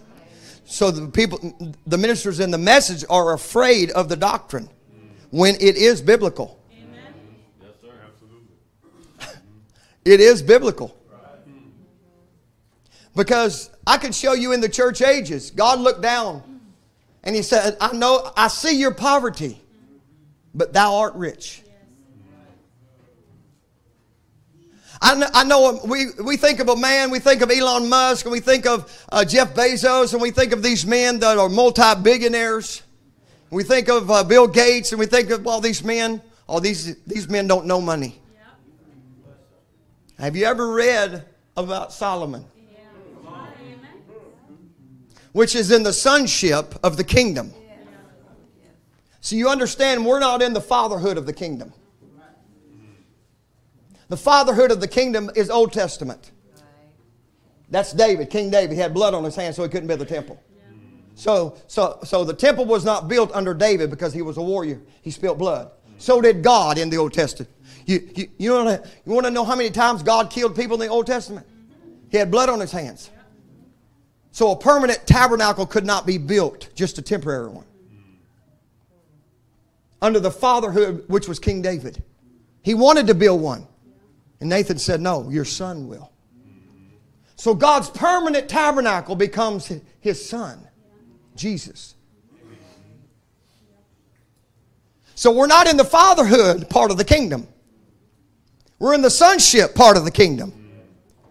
And it was an age of prosperity. Matter of fact, Brother Branham said Solomon's reign was a type of the millennium. And yet we expect everybody in the message to be poor, scraping the bottom of the barrel when we're under Solomon's reign. Joseph's name was Prince of Prosperity. Oh, but people are afraid of it because, because uh, of what the denominations has done to the doctrine and perverted it. And men become dictators. And that's all they're in the, med- in the ministry for is to get money. But it's my duty to tell you the Word of God and the truth about it. So you can be blessed. Because if I don't tell you, you will stay in poverty. I've got to tell you the truth about money, about sowing, about giving. Come on, and if I don't, then I've got blood on my hands. I don't want nobody to have to be on food stamps. I don't want nobody to have to live off the government. If you if you if you pray to God and He give you a revelation of the spirit of giving, and you start sowing seeds, you'll get off government help. I'm not against government help, but I'm telling you, you don't have to stay on it. If you'll allow Him to be your provider by you doing your part. Brother Henry Green, God rest his soul. He was a man that was a missionary. Some of you knew him. He's a man that was a missionary. Brother Dwayne Jackson comes, uh, Brother Mike, Sister Angie's son in law. He was kin to Brother Henry. And uh, he's the one that started the church there that's in Ruth, Brother Joe Green. That was his father. And he was a missionary minded man. And he was a giving, giving, giving man. And his, his request at his funeral, he died right after uh, my first sister Robin died. He died in 1989. And his request at his funeral was for them to take up an offering. I was there. Matter of fact, I got fired from my job for going to his funeral. They wouldn't let me off to go to his funeral. I said, Well, I, I don't work here no more. Because I'd known the man all my life, and I was going to the funeral. So I lost my job over that, but God gave me a better one. So I was sitting there, and Brother Billy Andrews was doing the service. And he said, This man's last, uh, not last request, but his request at his funeral was to lift an offering for missions. He says, So we're going to start with $100 bills only. I was sitting there, I watched it with my own two eyes. He said, if you ain't got a hundred dollar bill, stay seated. Hundred dollar bills only. Well, here they come. All the hundred dollar bills, I guess, in the building was done. He said, now 50s. And went all the way down to ones. And took up an offering at a man's funeral. That's the first time and the last time I've ever seen that done. But even in this man's death, he wanted people to know that he had a revelation of giving to God. We want God to provide? Well, He's made a way. But what we want to do is just sit on the couch, sit on the recliner, kick back with a sub sandwich and iced tea, or whatever you eat and drink, and wait on the blessings to fall.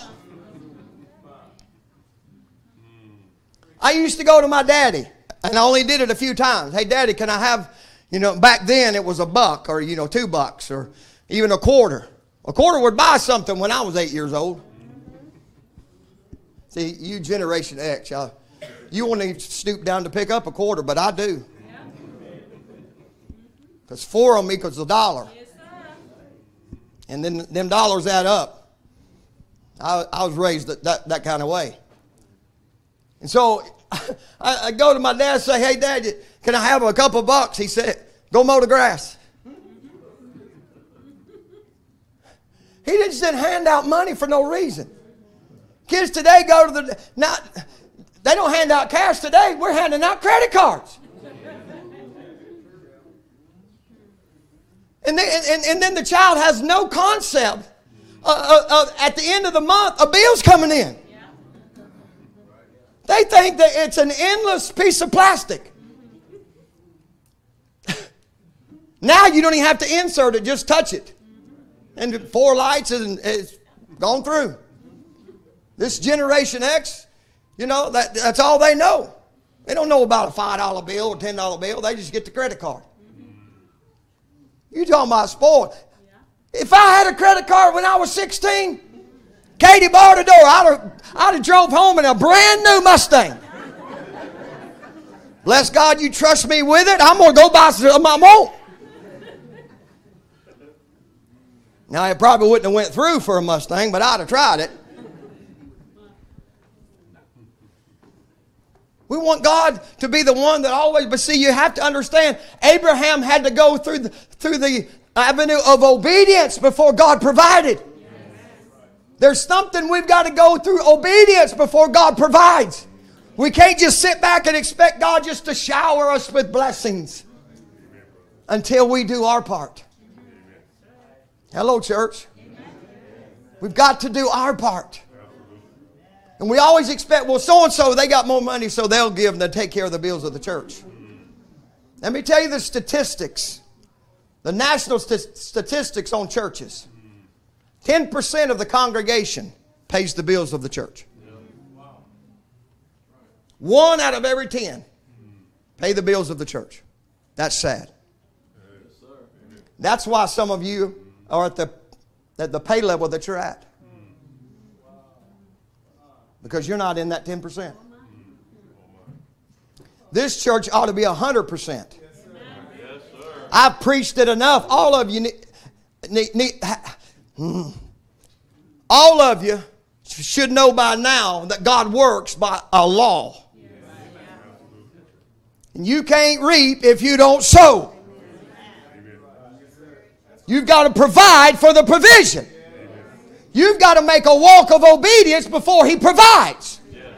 Abraham went all the way to the knife before God provided. You see what I'm saying? He had to go through that, all that.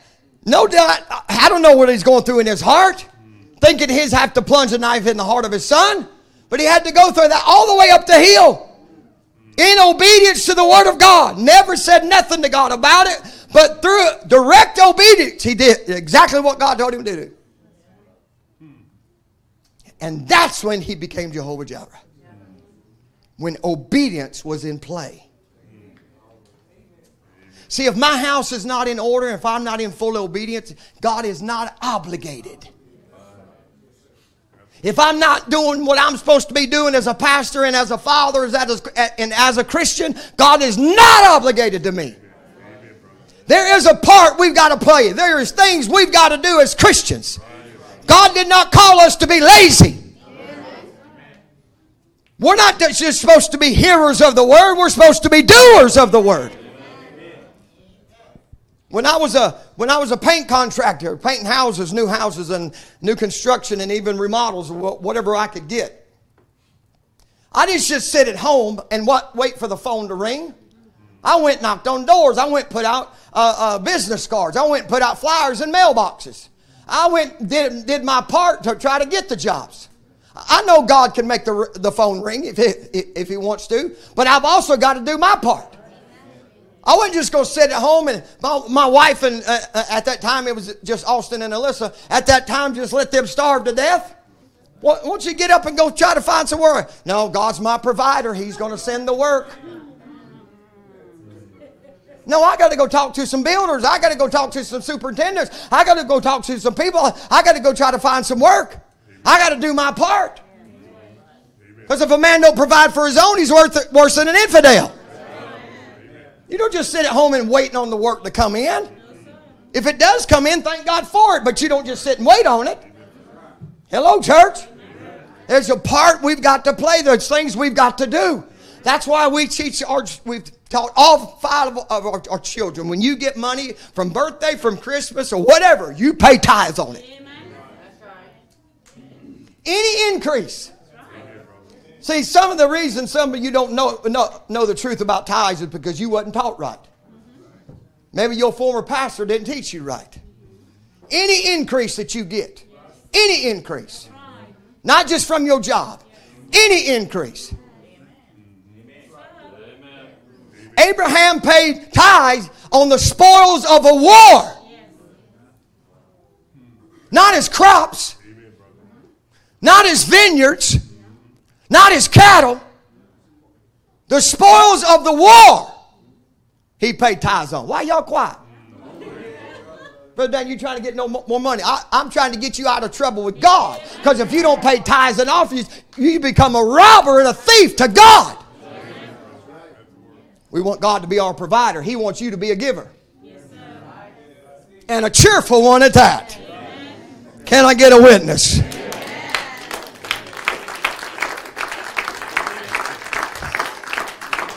If you only knew how weak that clap was. It sounded like a bunch of fourth graders.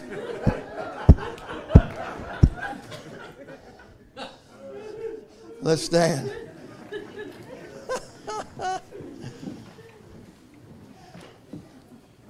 No, I don't need more money. I got all the money I need. Because my God shall supply all my needs. All according to his riches. Because I was taught a principle and a concept as a small boy. Like I said, pastors are storytellers. And you have new people. The older ones know the stories, they get tired of hearing them. But we got new people that's never heard them. So, again, if you've heard it, clog your ear. I was in a, we was in the, in the church in downtown Atlanta, 1153 Ormewood Avenue. Brother Wilson Henry was the pastor. We had, we had a man from India that was a missionary to his own people. Went from village to village in India preaching the gospel on a bicycle. Made in 1969. This was around 1983, 84, somewhere along in there. And it just so happened to be that the pastor was also my brother in law. And when you're family to the pastor, you kind of get brought into things, picked on. Just comes with the territory. So the brother gave his testimony. He preached the word. He got done. He turned it over to Brother Henry. Brother Henry gets up after we had heard the brother's testimony about riding this bicycle that was made in 1969. What'd that make it? 15, 16 years, 17 years old? Whatever it was. 15 years old. And this is what he's riding, traveling from, from, from village to village to preach the gospel on this bicycle, rickety old bicycle. So me and Jonathan are sitting back there somewhere close to where Brother Mike and Sister Angie are sitting in the church. We're standing side by side. And so Brother Wilson says, uh, Jonathan, Daniel, what do we do now? How many bicycles have y'all had in your lifetime? Now, he wasn't looking for an answer, he was just trying to make a point. How many bicycles we'd had since we learned to ride a bike at five, six, seven years old. And I couldn't count, I didn't know how many it was. It's been several. And it hit me like an arrow through my heart. So after church, I went to my mother and I had some money saved up from cutting yards in the neighborhood. $65. That's a lot of money to a 13 year old kid back in 1983. That's a lot of money. And I'd saved it up. And I'd give it to her because I knew I'd spend it. Because I have that, that, that addiction. The money burns a hole in my pocket. So give it to somebody you're accountable to. And you tell them, if, if I ask for this, do not give it to me. Somebody that won't really won't give it to you. So I give it to my mom. So after service, I went to her. I said, Mom, I said, you know that money I give to you? I said, I need it. She said, What for? I said, I want to buy that man a new bike.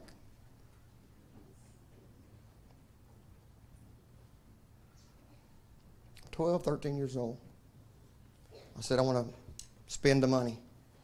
Because after service, I w- went straight to Brother Henry. And I said, Ask that man how much it cost to buy a new bike. And $65 would buy him a new bike.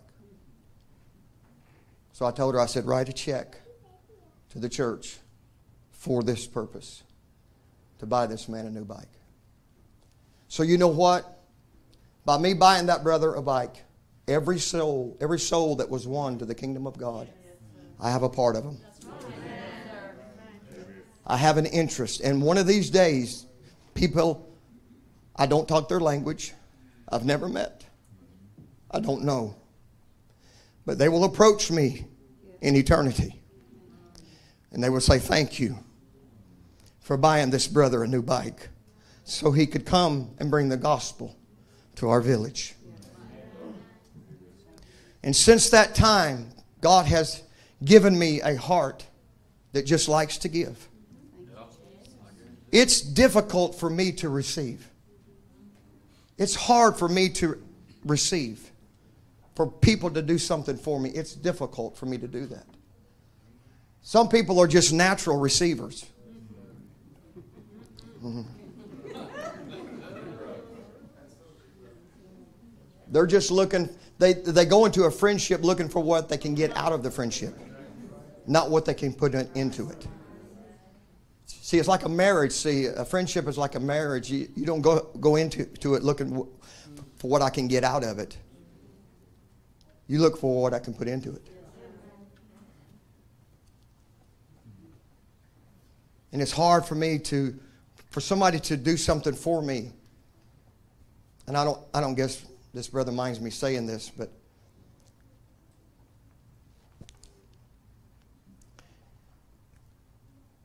when my father passed, he left his pickup truck. And it hadn't been driven for years. It just sat on the driveway. And I tried for years to get mom to give it to me so I could fix it up because it was just deteriorating. And she just held on to that truck because every time she went outside, it remember uh, it reminded her of my dad. So she just wouldn't turn loose of it. Well, she got so b- bad with dementia that me and Jonathan just went ahead and split everything that was left. And uh, he he knew I wanted that truck, and so so he let me have the truck. And it was my desire to totally redo the truck from bumper to bumper, make it look brand new and like it come off the showroom floor. Do everything I had to do to make it drivable, and so I knew it needed certain things, and so it's brothers here that do those types of things, mechanic work and things like that. They offered their services and wouldn't take any money from me. And Brother Chris Moreland is in the process of, repainting the entire truck. Take, took the whole thing completely apart. Piece by piece, the whole interior, the bed of the truck, the hood, the doors, the carpet, the interior, everything completely apart. And redoing it.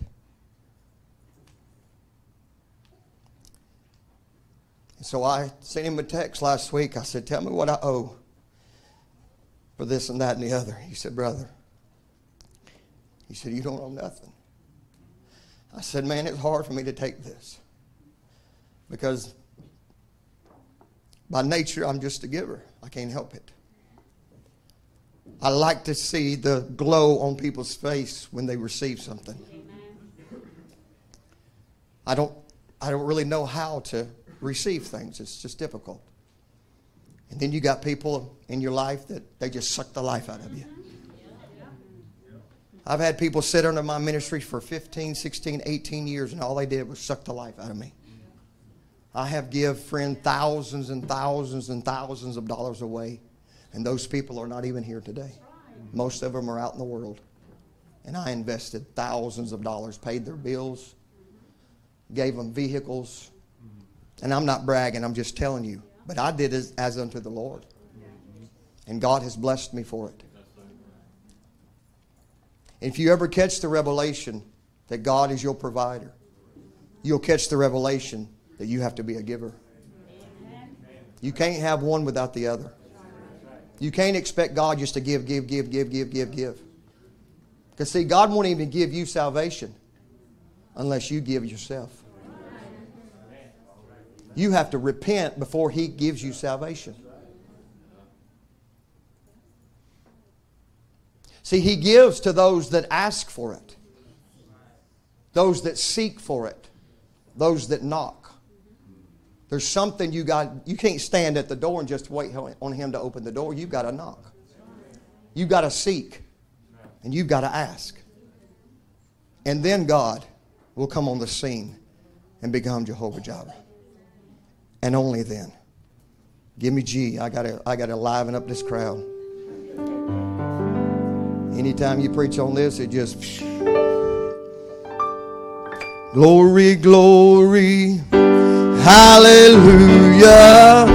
Since I laid my burdens down, well, glory, glory, hallelujah. Since I laid my burdens down, well, glory, glory.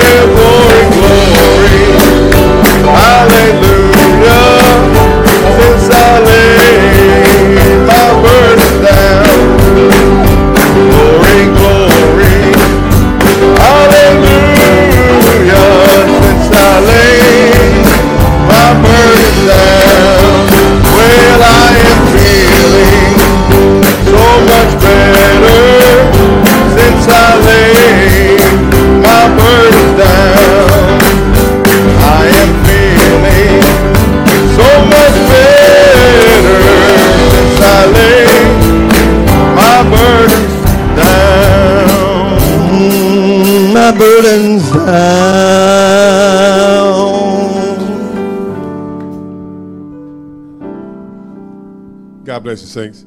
I uh, I want to uh, share something with you along the same line Brother Daniel preached on uh, this morning, God being our provider.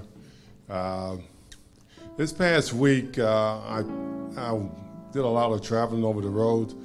Uh, actually, Monday morning, I picked up a vehicle to drive during the week, and it's a pretty new vehicle actually had like, like 11,000 miles on that vehicle, and I was saying, wow, this is good.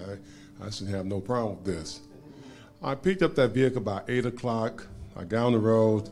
I was probably about on the uh, other side of 85, uh, where there's about, you know, eight lanes on one side and eight on the other side. And I was in that vehicle uh, on the H, side uh, and I had a flat tire. And by only by the grace of God, I was a- able to merge. Again, it was like nine o'clock, uh, you know, nine thirty time frame where the traffic is everybody's running 900 miles an hour. Seems though I was able to merge over, and it pinned me all the way to the wall on the other side because there's no other way to pull off onto the guardrail. There was a guardrail there, and I pulled off, and I I got as close to that guardrail that I can possibly get to uh, to keep anyone from running into me. Uh, and, I, and looking at the traffic and everything that's going on, it, it, it practically scared me to death. Uh, so I immediately called back to uh, let the Enterprise know that, hey, I got a flat tire, I need help. They said, You are in danger. I said, Yes, I'm in danger. They said, You need to call 911. I called 911. 911 told me, say, if you're on the side of the road, then you need to call 511. I called 511. 511 said, hey, we don't have anybody, we don't have a Hercules available to send to you. You need to call the police. You need to call 911. Here I am stuck in a vehicle where I can't even open the door. If I open the door, it's gonna, the, the car's coming by will, will tear the door off. Thanks to God, I, I, you know, fear, yeah, I was very fearful. I was very scared and, and tense. I sit there with my seatbelt on. I called my wife because I, I just didn't know what was going to happen by the time help did come. I, I called my wife and told her I'm stuck on the road and the cars are running by me real fast and I, I just don't know what's going to happen. I called my boss and told him, hey, the same thing. Saints to God, I sat in that vehicle for three hours, tense, waiting for someone, waiting for something to hit me. Because it was just that close. Every vehicle passed by me, I can feel the, the, the, the vehicle trembling. And, and again, as I sit there and I'm praying within myself, it was only by the mercy and the grace of God. I know God was with me and kept me because from the first time when I, when I sat there, I was so scared I was about to go into a hyperventilation because it was it was just waiting for an accident to happen. Three hours is a long time to be sitting in that condition. Nobody never came for three hours. The Enterprise people sent a wrecker uh, and he was the one that came and picked me up after three hours of sitting there. And I want to, according to you know what Brother Daniel was preaching on this morning, God is our provider. He provided me safety.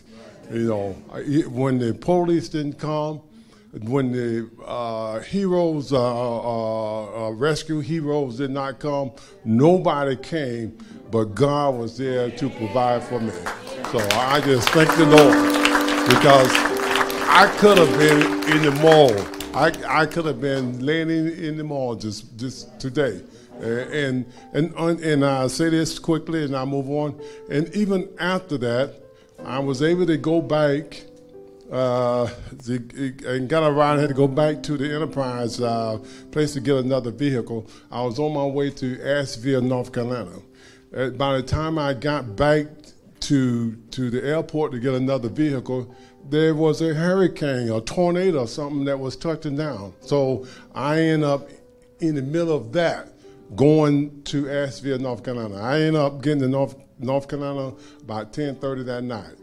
and and uh, I just thank the Lord for keeping me in that because it was it was a bad, bad, bad storm Monday evening, Monday evening of this past week, and the Lord uh, uh, was had brought me through through safely, and I am so thankful that the God was with me to take me through all that. I, I travel almost a whole, about right at a thousand miles this week from there back to Huntsville, Alabama, and all the way back around.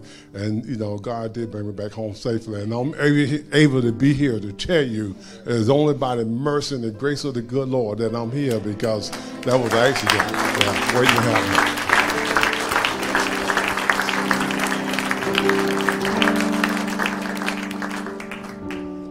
If you ever been on 85 or 285 or 75 or any of those fives, and you're at that median wall,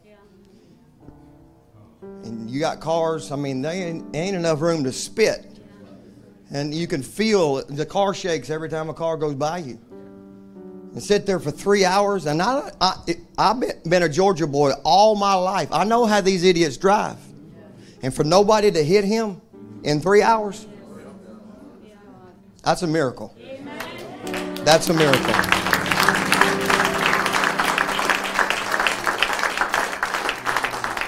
Because when I have to go those ways, I'm the only one knows how to drive.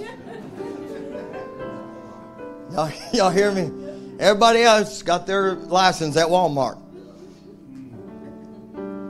They're just crazy. And like he said, driving 900 miles an hour. Run you over. Like you in reverse. And you're doing 80 yourself. And you, you know you left your angel back there. And I get in the flesh. I do. I have to admit. Especially since God gave me this Mustang. And listen at him putting it on God. They go by me that fast. I said, uh uh Some of you just disowned me as a pastor just then. Just, no more. He's no longer my pastor. God is good to us. I'm going to tell you, my friend, for us to to see the ages that some of us have seen and the, some of the things we've been through. When you get news, what we got Friday Friday evening, young man didn't reach 40.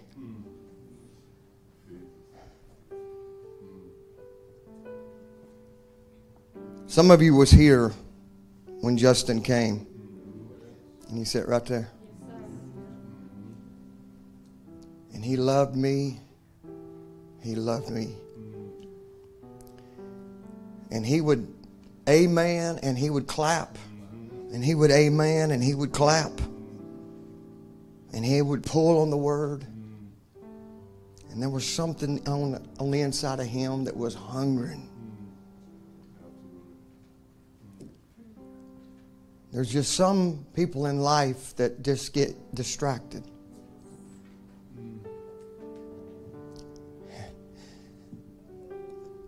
I can't explain it. It ain't up to me explain it. But I've done a lot of funerals in my time. Probably more than my share. And a lot of people want to know where they're at. It's not my business. They're in the hands of a just God.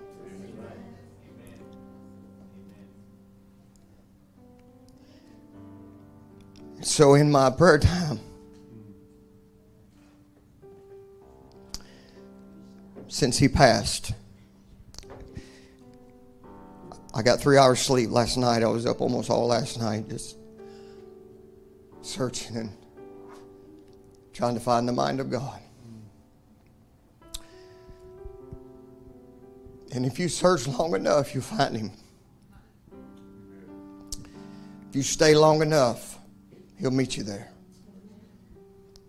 Don't get up too soon. The Bible says, wait on the Lord, and he'll renew your strength, but you got to wait sometimes. Sometimes it might be an hour, sometimes it might be two. And we're so busy, we don't have that much time anymore. But when you're desperate, And you know, there's a mother over there in Anniston, Alabama that is grieving to the depths of her heart. And you know that she's dependent on you as her shepherd to touch the heart of God and give her just a crumble, a morsel of hope, to give her some comfort.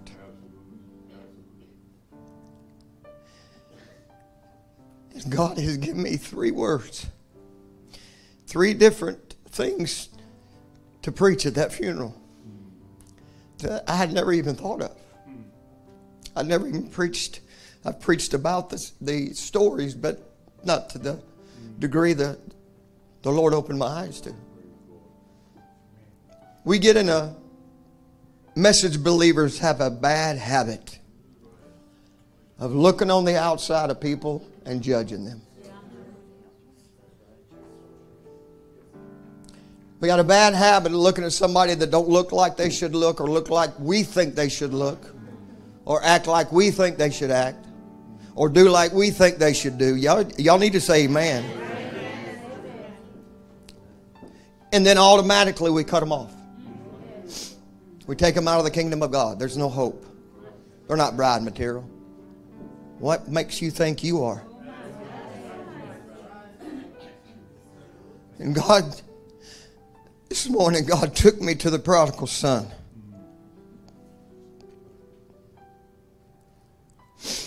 The prodigal left home. He left church. He left everything his daddy had taught him. He took his inheritance.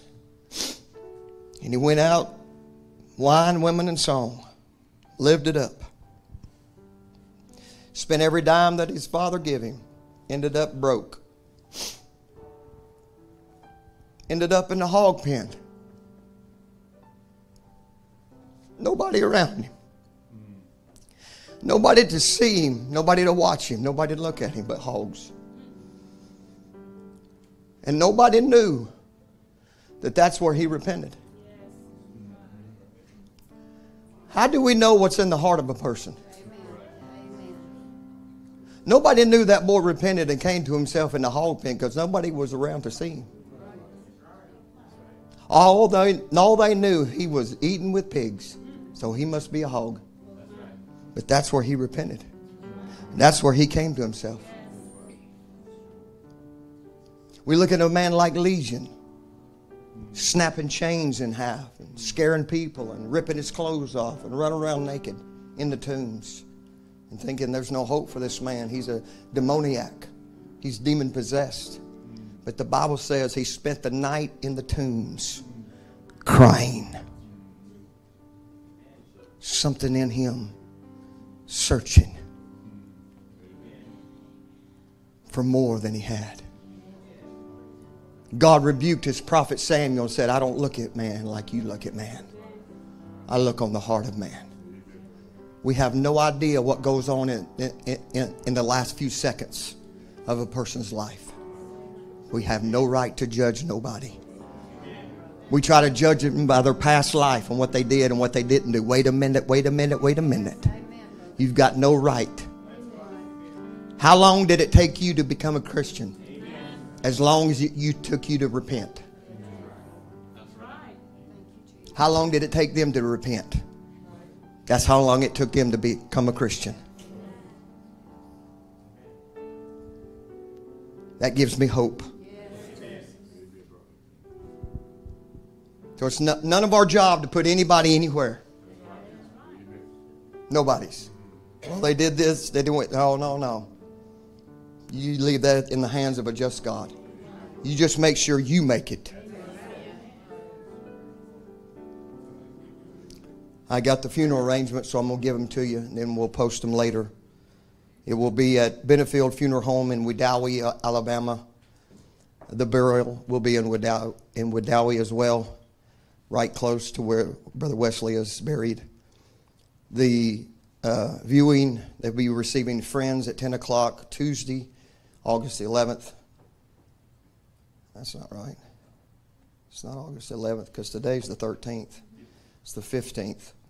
August the 15th. At, they'll be receiving friends at 10. The funeral will be at 11.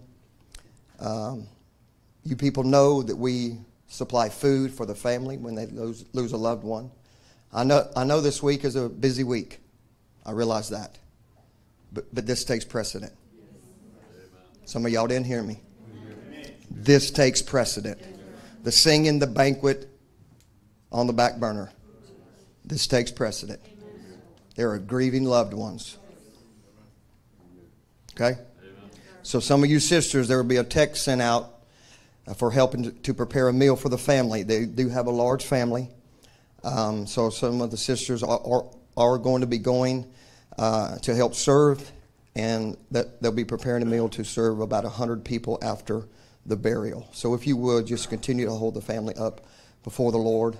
I know you have, I know, I know you will continue to do so. Those of you here that have lost children, you, you know what Sister Brenda's going through. I don't know. All, all I know is what I've seen my mother go through. And it tore me in pieces to see my mother go through losing her child, and then another child, and then another child, and then another child. And the grief is beyond explanation. Sister, Sister Sean tried to explain to Sister Lisa how, how bad her mom was in grieving, and words can't express it when you know that your baby boy, you'll never talk to him again. Never seen him again in this life. He was living with her at the time, seeing her every day. Those days are over. So if you would, just sincerely, I'm not saying just a passing by, Lord, touch this. I mean sincerely, hold them up before the Lord that God would give them the peace that we sang about as I walked out. Let the peace of God that passeth all understanding touch them and give them strength and comfort. Jesus can be touched by the feeling of our infirmities. Jesus knows grief because he wept. The Bible didn't say he just shed a tear, he wept at the tomb of his friend Lazarus. So he knows and understands. And I'm glad he does. I'm glad he does. We'll sing that again. I'll turn it over to Brother Brian. Glory, glory, hallelujah. Since I laid my burdens down, well, glory, glory, hallelujah. Since I've laid my burdens down, well, I am feeling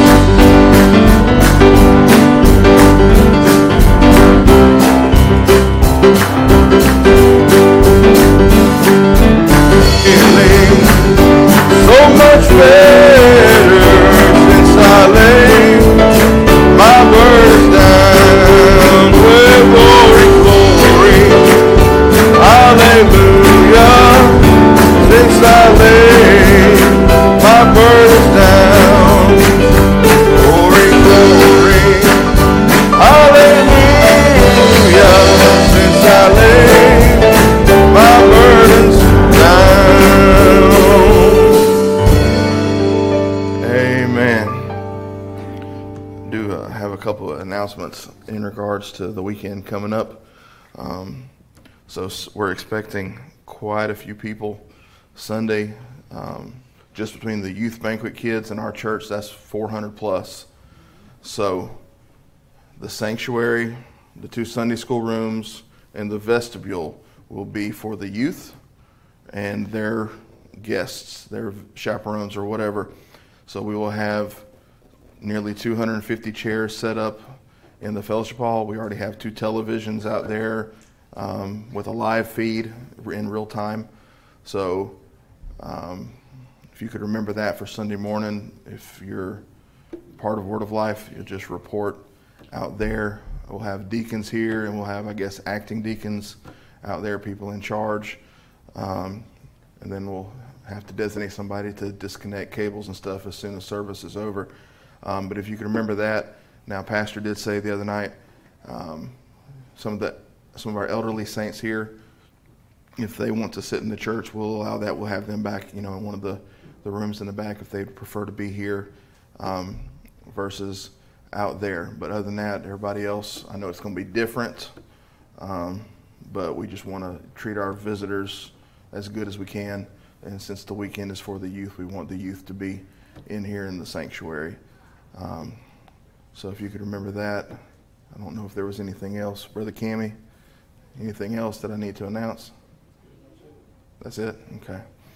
All right, so as Pat. Yes, the T-shirts again. Sister Sharon Rose will have those in the vestibule, I believe, after service. Um, so if you could remember that, if you ordered one, she'll have those for you. Um, as Pastor said, it is a busy week, but we, we do hold up Sister Brenda and the family. That is definitely the more important thing because they are they are our family, you know. And when somebody hurts, we all hurt. And I, I didn't know Justin well, but I did know him, and he was always a nice, nice young guy um, just two years younger than me. So that kind of you know hits home. So let's just hold them up, as Pastor said, hold them up sincerely in our prayers, not just a passing prayer. Amen. Um, we'll sing this. We'll be dismissed service this evening at 4:30. He abides. Kiev. I'm rejoicing night and day as I walk the pilgrim way hand of God in all my life I see. And the reason of my bliss, yes, the secret all is this, that the Comforter abides with me. He abides, abides, hallelujah, He abides with me. I'm rejoicing night and day as I walk the narrow way, for the Comforter abides with me. Oh, He abides, He abides,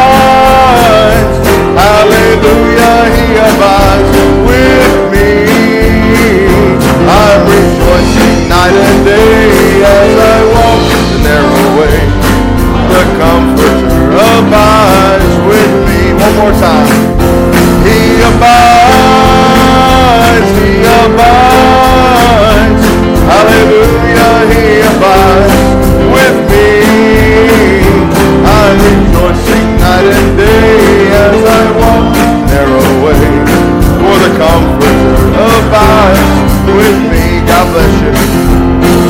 your bonds, he abides.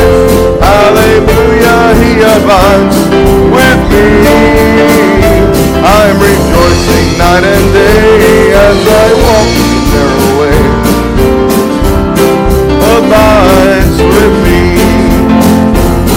He abides, he abides. Hallelujah, he abides with me. entender.